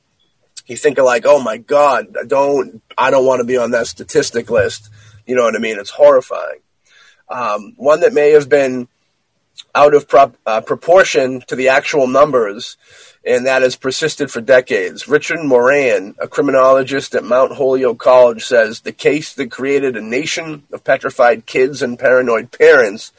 Kids used to be able to go out and organize a stickball game, and now all play dates and social lives of children are arranged and controlled by the parents. The fear lingers today. You know, when we were in the '90s, this happened early '90s. Like, I don't remember the nine. The '90s was still a time of kind of do as you wish. It was a little more crazy. It's not what it is now. It's very, for I don't know if it's for better or worse, but everything's really weird now with everything. Um, but I'd rather it be weird than kids missing. You know what I mean? Early estimates of the NCMEC would state that as many as 20,000 children a year were abducted by strangers. That's horrifying. And public service spot- Wow. yeah. Public service spots relayed the uh, perceived danger. A 1985 Pulitzer Prize expose discussed a number gap between the claim number and the, ac- the other statistics, such as the FBI investigated a total of 67 abductions by total strangers in 1984. By 1988, even as the NCMEC lowered annual estimates of stranger abductions by 80%, which is great, early estimates had a life of their own. A 1990 study of child abductions found that 99% of them were family related. In the 15 years between 2000 and 2015, the number of missing children ultimately killed decreased, partially attributed to the emergence of technology such as mobile phones that allow calls for help. Now, I heard something in it. I heard something recently. You know, it's kind of foggy, so I don't want to go too deep into it. But I heard there's a that there was a, a weird change in things where, like, they they because like like ju- just like people taking kids and molesting them and then letting them free. Um, that changed to once they started cracking down on it kids weren't being let free as much anymore because they were now evidence that could convict the people. Where back in the back in you know the day, so to speak, it would it was always a big deal, but like it wasn't. The, I guess the law wasn't cracking down on it, and then it went to a weird place where um, they were just killing the kids after because they didn't want them to talk. And I want to say that I read recently, but I could be wrong, so don't quote me completely on this. But I want to say that recently they did something where they kind of reversed it or something. So I don't know what it is because I'd hate to say that they gave it that it was more lenient. I'd hate to say it was more lenient, but I want to say that it got more lenient, and because of that, there's been not so many kids getting killed after over it. Which you ki- they're fucking you're killing their mind. You know what I mean? You're killing their fucking mind when you do it, and um, which is just as bad as killing the person. I feel the same thing with any type of rape or sexual type, heavy sexual abuse type deal where people don't come back from that shit. You know what I mean? Um, no matter the age, and um, yeah, it's kind of a crazy deal. So this was pretty fucking horrifying. But uh, as we as we approach the ending of this, what do you, what do you what are both of you gentlemen's opinion on Jeffrey Dahmer's involvement in this? I'll go. Uh, I don't really know. I it, Yeah, it's tricky. it is tricky. It kind of seems far fetched to me. I feel like these other two uh, pegged for it. Hmm. Uh, I feel like that Lucas guy has way more involvement than uh, what's being said here. Yeah, I think he was the brains of the operation. I feel, yeah, I honestly do. I feel like he was there when uh, he got picked up, and he just told what's his face to keep his mouth shut about everything.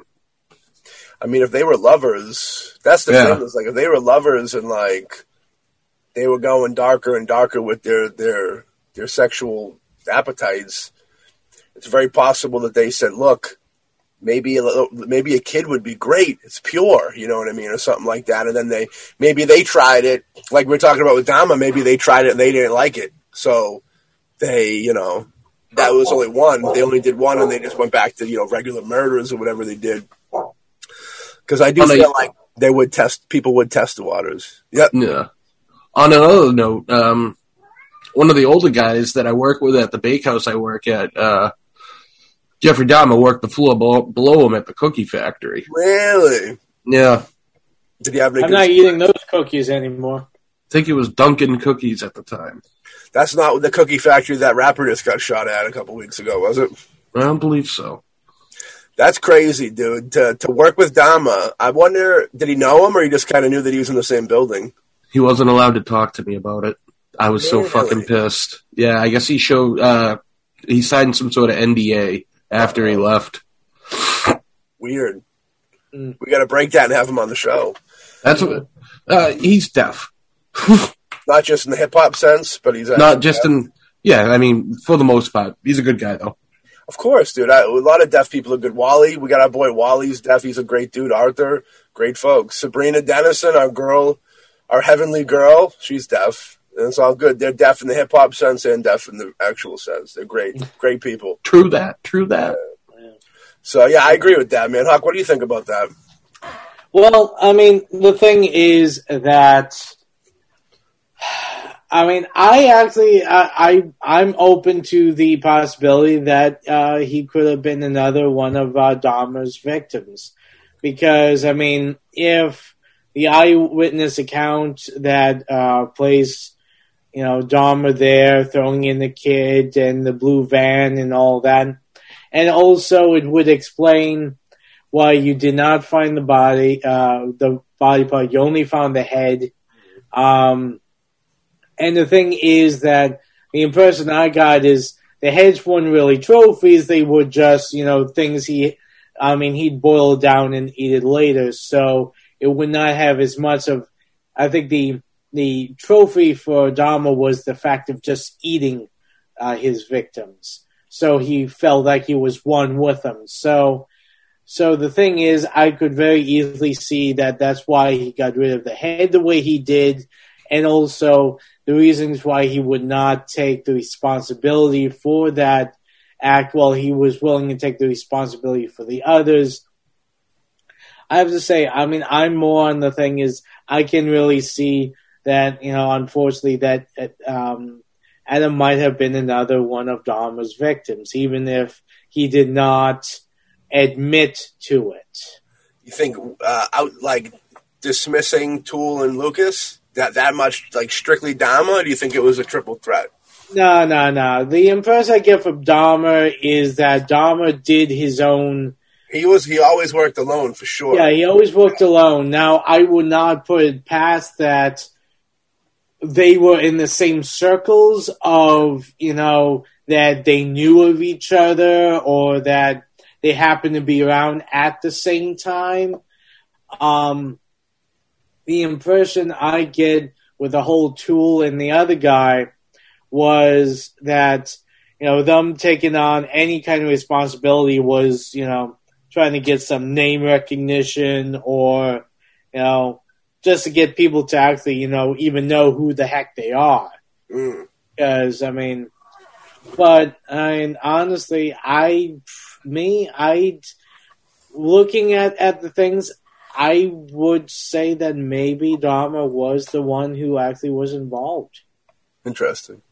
Yeah, if you because take- I mean, if you look at how things were found and all that, and also if you're playing with the fact that, and we'll talk about later, but that Dahmer had more of a like um, connection to either law enforcement or something else, that would also explain why the car disappeared, why the rug disappeared, and why the machete disappeared.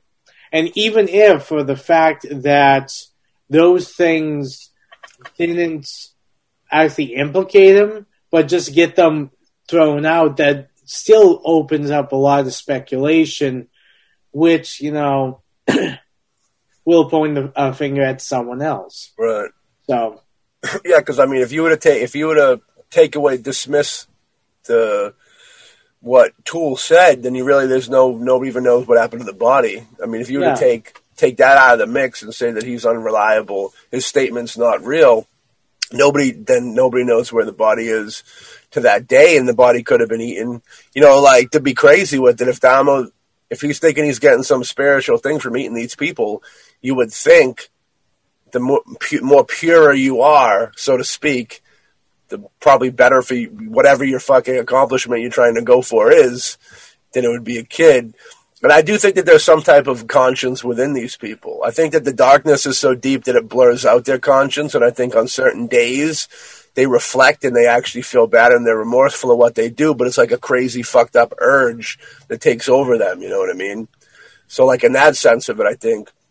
Yeah. I mean, like I said, I mean, the conscience uh, aspect, I think, is what I said before. With yeah. there's that line. There's that lo- one line that you know you see it in movies. You see it uh, all the time where they're like, "Well, you know, I did all this horrendous stuff, but I won't, you know, hurt a kid, or I won't hurt a woman, or or a combination of both, or you know, I won't hurt an animal. I don't care about the human race, but I won't hurt an animal."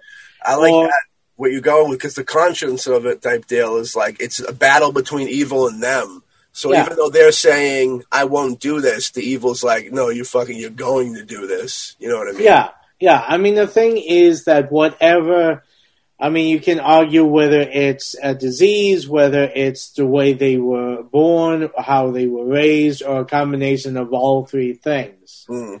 That I it's of course I know this is jumping into you know what we do, but as I remember talking to an actor who plays a lot of villains, and one of the things he always says is that when you're playing a villain, you can never think of yourself as a villain hmm. because people don't. I mean, Hitler didn't think of himself as a villain. He thought he was, you know, bringing the German, uh, uh, you know, way of life and and all that, that he was trying to protect it by all the horrendous shit that he did. Because in his mind, what he did, he did was very rational and made sense. Same thing with Dahmer, same thing with Bundy, same thing with Gacy, with all of them. The thing is that no matter how mentally deprived or messed up as someone is, they always have a rational explanation that makes sense to them why they do what they and like I said, going with your conscience thing, that conscience is that one line they won't cross. Even if it's like uh, I'll kill everything that lived, but you know I I will do it in a, a certain manner that will preserve their soul or something like Yeah. that. I mean, like I said, there's and and of course you can sit down and look at them like, man, that doesn't make any sense, and that is messed up. But to them, it makes sense. Right. I'm with you on that. The uh, the Dahmer thing's super interesting, and I mean, I don't, I don't deny that that happened. I think that it's more. I'd probably lean more towards what Sean was saying about with like the Henry Lee Lucas and Toole doing it, and Toole just kind of like Lucas being the brains of the operation, and then them going back and forth. I mean, if the Dahmer thing came out, that'd be it'd be mind blowing. Um, he he very easily could have tested the waters and realized that he didn't like it, and then said, "I'm not telling anybody about this." And maybe if they were all friendly, maybe the you know the way we talked about how them trying to be no- notorious, maybe they kind of took that load off of Dahmer's belt, so to speak, by fucking saying they did it. Yeah, which you know because who who's to say? I don't you know there's certain serial killers and such. Like i know that i know that um who was it? I think it was fucking david berkowitz and manson i think it was had beef. Like they, those two dudes hated each other. Um because they it was a weird thing where they they both felt justified doing what they were doing, but they didn't think the other one was justified. It was like a hmm. weird to go Yeah. into the psych, psycho psychology of what you were just going with. There's like that, but I think there's a lot of fucking ego. Anybody that kills anybody, I think, has some type of ego issue to begin with, because Oh, yeah. usually it's like, how could you do this to me? I'm fucking me. Now I'm killing you, type deal. So I think in that sense of it, there, there's that ego, and I think that's why they clash. Berkowitz is still kicking. He's a religious man now. Uh, Dahmer, he, he he had a, he went out kicking, but he ain't kicking no more. yeah, Um, but yeah, it's a weird vibe. But I but I do kind of think uh, O'Toole. I, I I always thought that he kind of just tried to take it on to be kind of more famous because he was really kind of just this dummy person that probably wanted to be. He probably seen himself on the TV and in the newspapers and thought he was famous now. Well, he is famous. He was notorious, but he thought he was this fucking celebrity, so he wants to feed into it. I think that's a big part of how they keep going back and forth, so they can say, "Okay, yeah, I did it." Get some newspaper articles, fucking get talked about on the news, and then go, "No, no, no, no, I, I, I didn't do it." Um, and then it dies down, and they need a little more attention, so they're like, "Yeah, yeah, I did it, I did it, I did it." It's the side of their psych fucking being psychotic and stuff, and it's kind of it's you know they're not good people to begin with. So like even just taking advantage of that situation is really fucked up. Yeah, but I also believe I'm also a believer in the possibility that it was none of those three people, and that whoever did it is still fucking walking them all, still walking them to this day pre-COVID, and um, you know I think that's a possibility. You know, it's very it's very you know Jack Jack the Ripper type deal. You know what I mean? Like it's very if it was a one one deal, you know, if it was a one time deal where there was this fucking evil person that captivated on this one rare occurrence that he just had this kid, it all lined up perfectly. You know, the security guard fucking ushered him out, said you can't be here, and then the kid was left outside alone and he was abducted like it, everything kind of had to line up. And like I said, I'd be very curious of that. The fucking security guard Richard Ramirez, who fucking brought the kids outside. Um, but I'd be curious of that fucking security guard and what his what his overall what his life is like and who he interacts with, because that could be something. And even the thing with the kids, I know it's very far fetched, but if he's fighting with those kids. Who's to say that those kids weren't they're playing video games? People say the video games corrupt your mind. So who you know who's to say that the kids didn't have something to do with it. Now, I don't think your typical go to the mall, play some fucking Terminator 2 arcade shoot 'em up game has what it takes to cut a fucking a six year old's head off. I think that's pretty heavy duty. But the, the possibility of them pushing him and him falling somewhere, hitting his head and dying like that, I could see that happening. And then from that point on, it's like, I don't know, dude. Like, if you're a serial killer dude and you find a dead body, do you get enjoyment out of hacking that dead body up after it's dead? Or, you know what I mean? Who's to say? Um, but yeah, I, I, think it could. Yeah, I think it could. I mean, the possibilities are endless. There's five things right there. Nobody knows who it is. Kids, Dahmer, Toole by himself, and Toole with Lucas. And I think Toole with Lucas or nobody knows who it is is probably my picks for or police again or the fucking police, dude. You, dude. Whenever I hear about cops dropping the ball that heavy, and it happens every now and then, I gotta, I gotta um, assume that there's some corruption tied up in it. Even like the Biggie and Tupac cases, which never, you know, some of the two biggest murders in the history of fucking music, and nobody knows what happened. You know, and there's talk and there's a cool documentary that I want to talk about on do an episode on one of these days where it's pretty convincing, uh, pretty believable of what kind of went down with that. But like, yeah, it's weird. Like whenever I see that, it's like, how do they drop the ball? They got to be fucking. They, there's got to be somebody on the inside that fucked up the evidence and goes, "Oh, my apologies, dude." And the people that do that, they need to look into and not just assume them to be fucking incompetent, like you know. But it's weird. So my take is I think it's either orchestrated. The brains was Lucas, and maybe the the body was fucking um, Toole. And I also think that it could just be could just be fucking one of those things. You know what I mean? That nobody knows. It was a one off thing. Some p- perverted demon seen an opportunity, grabbed it, did what he did, and then was like, these guys are taking blame for it. Thanks. Peace. You know what I mean? And fucking brush off. Mm. You know, I could, my mind could make me think of other weird theories that could be true, but I'm not going to go into them. You know what I mean? The fact that, that the, the, I don't know, the, the, the mother, be, the grandmother being there randomly was kind of a coincidence. I never say that the family would be involved with that. That'd be too fucked up. But it's kind of weird um, that the grandmother was just there for sure, but just as weird as everything else that doesn't kind of line up in this story, you know. Uh, definitely condolences to the family. Rest in peace to Adam Walsh. Horrible thing, dude. No kid deserves that. No family deserves that. And uh, very tragic shit. And uh, that's what we're all about here on Behold the Pill podcast. Tragic shit. So Tragic again, shit. I like to say we do these episodes. There might be some comedy and some jokes thrown around. It's only to clear the air, bring a little levity to it. You know, if you're not if you're not fucking if you're not laughing sometimes, you're crying all the time. You know what I mean? So it's one of those deals and weird line. I don't try to offend anybody.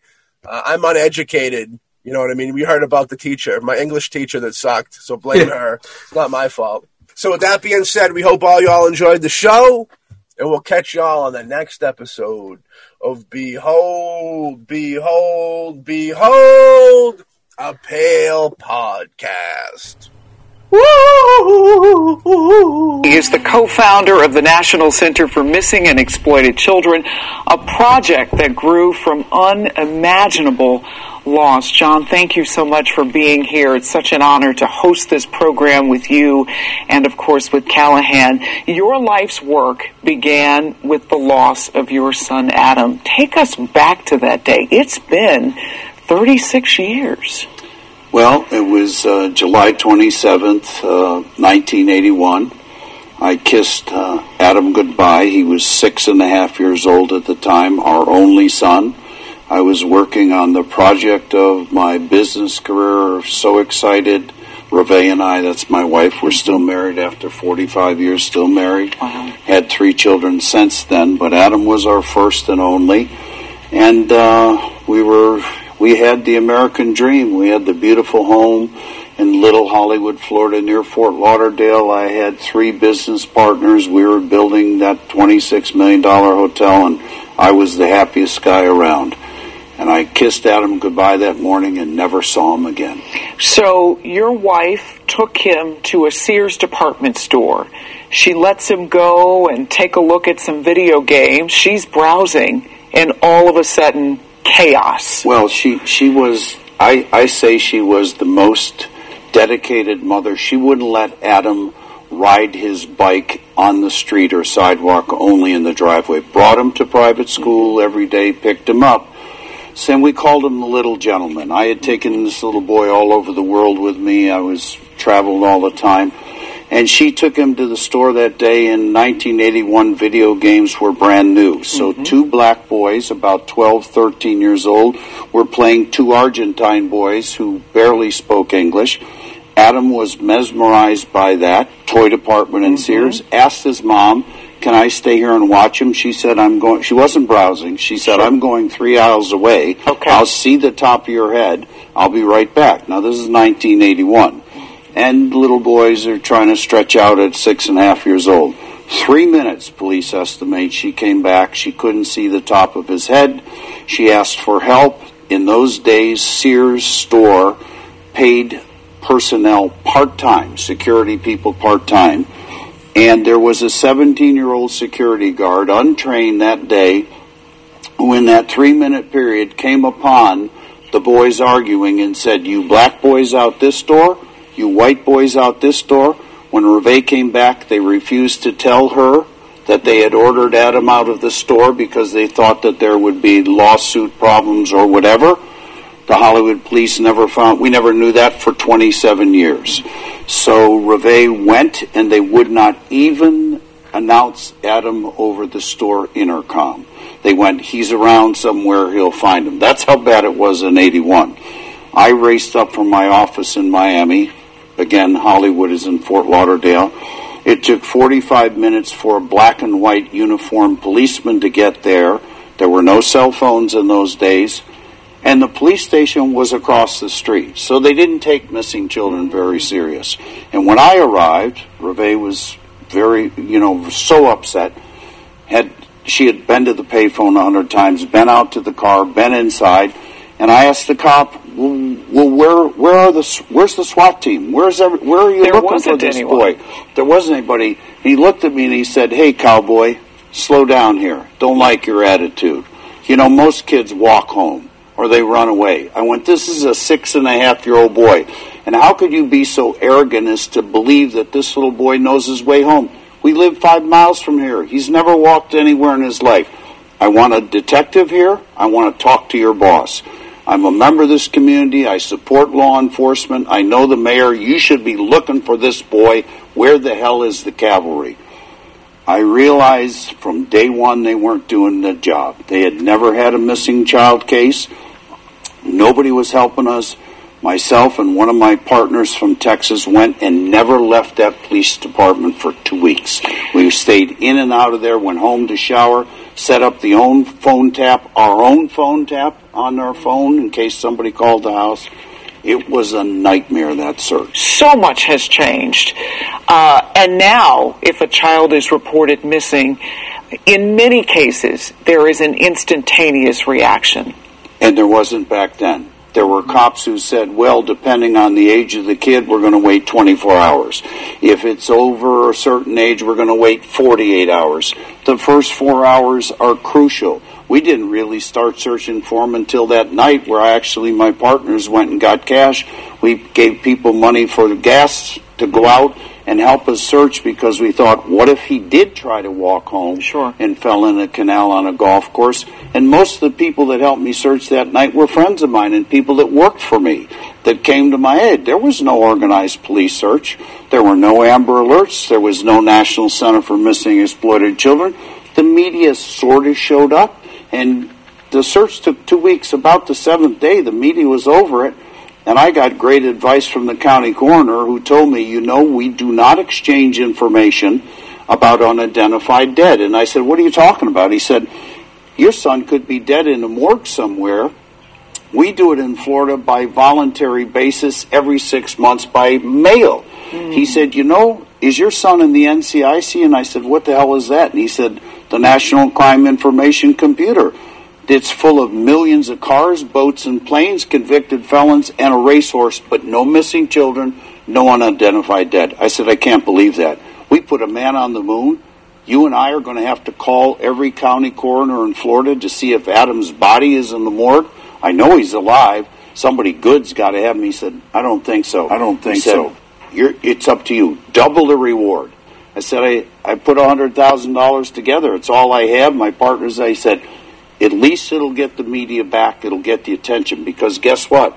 There were only three channels in 1981 ABC, NBC, and CBS. They all turned me down. I called every one of them 10 times during the search and said, Let me on, please. I need to come to New York and do this. We'll find Adam. They went, If we do it for you, we've got to do it for every other mm. missing kid. Finally, David Hartman let me on Good Morning America 14 days later, and that was the day we found Adam's remains. His severed head was found in a canal 140 miles north of home. It is still so hard to hear that detail as you recount it all these years later. I know that this launched you into your life's work, which became trying to keep other people's children safe. And you mentioned NCMEC.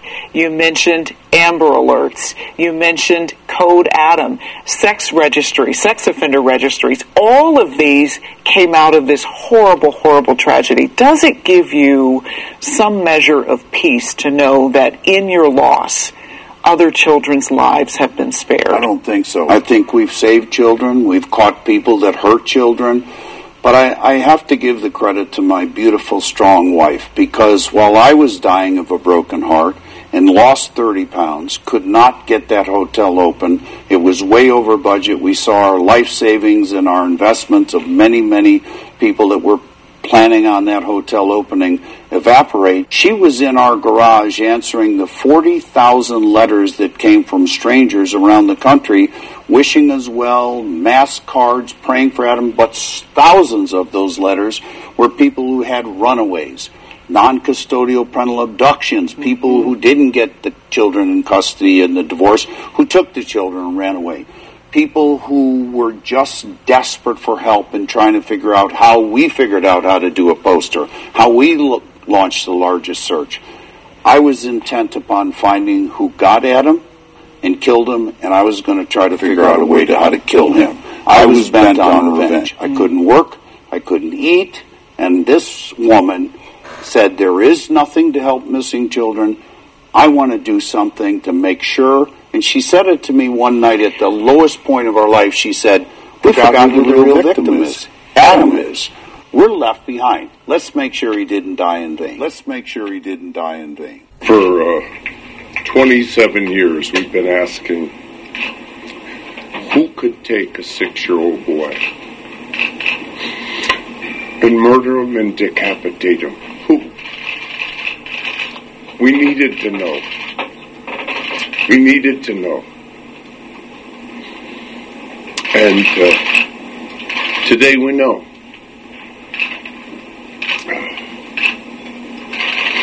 The not knowing has been a torture, but uh, that journey's over. And uh, a lot of horrible memories in this police department looking for that little boy. And now I think it's uh, it's only fitting that it ends here in this police department. And Revé and I have had some very, very rough, rough and rock, rocky times. But uh, you always never lost focus of who the real victim was. You never lost focus. You never didn't drive this train, Revé. That that little boy was the real victim.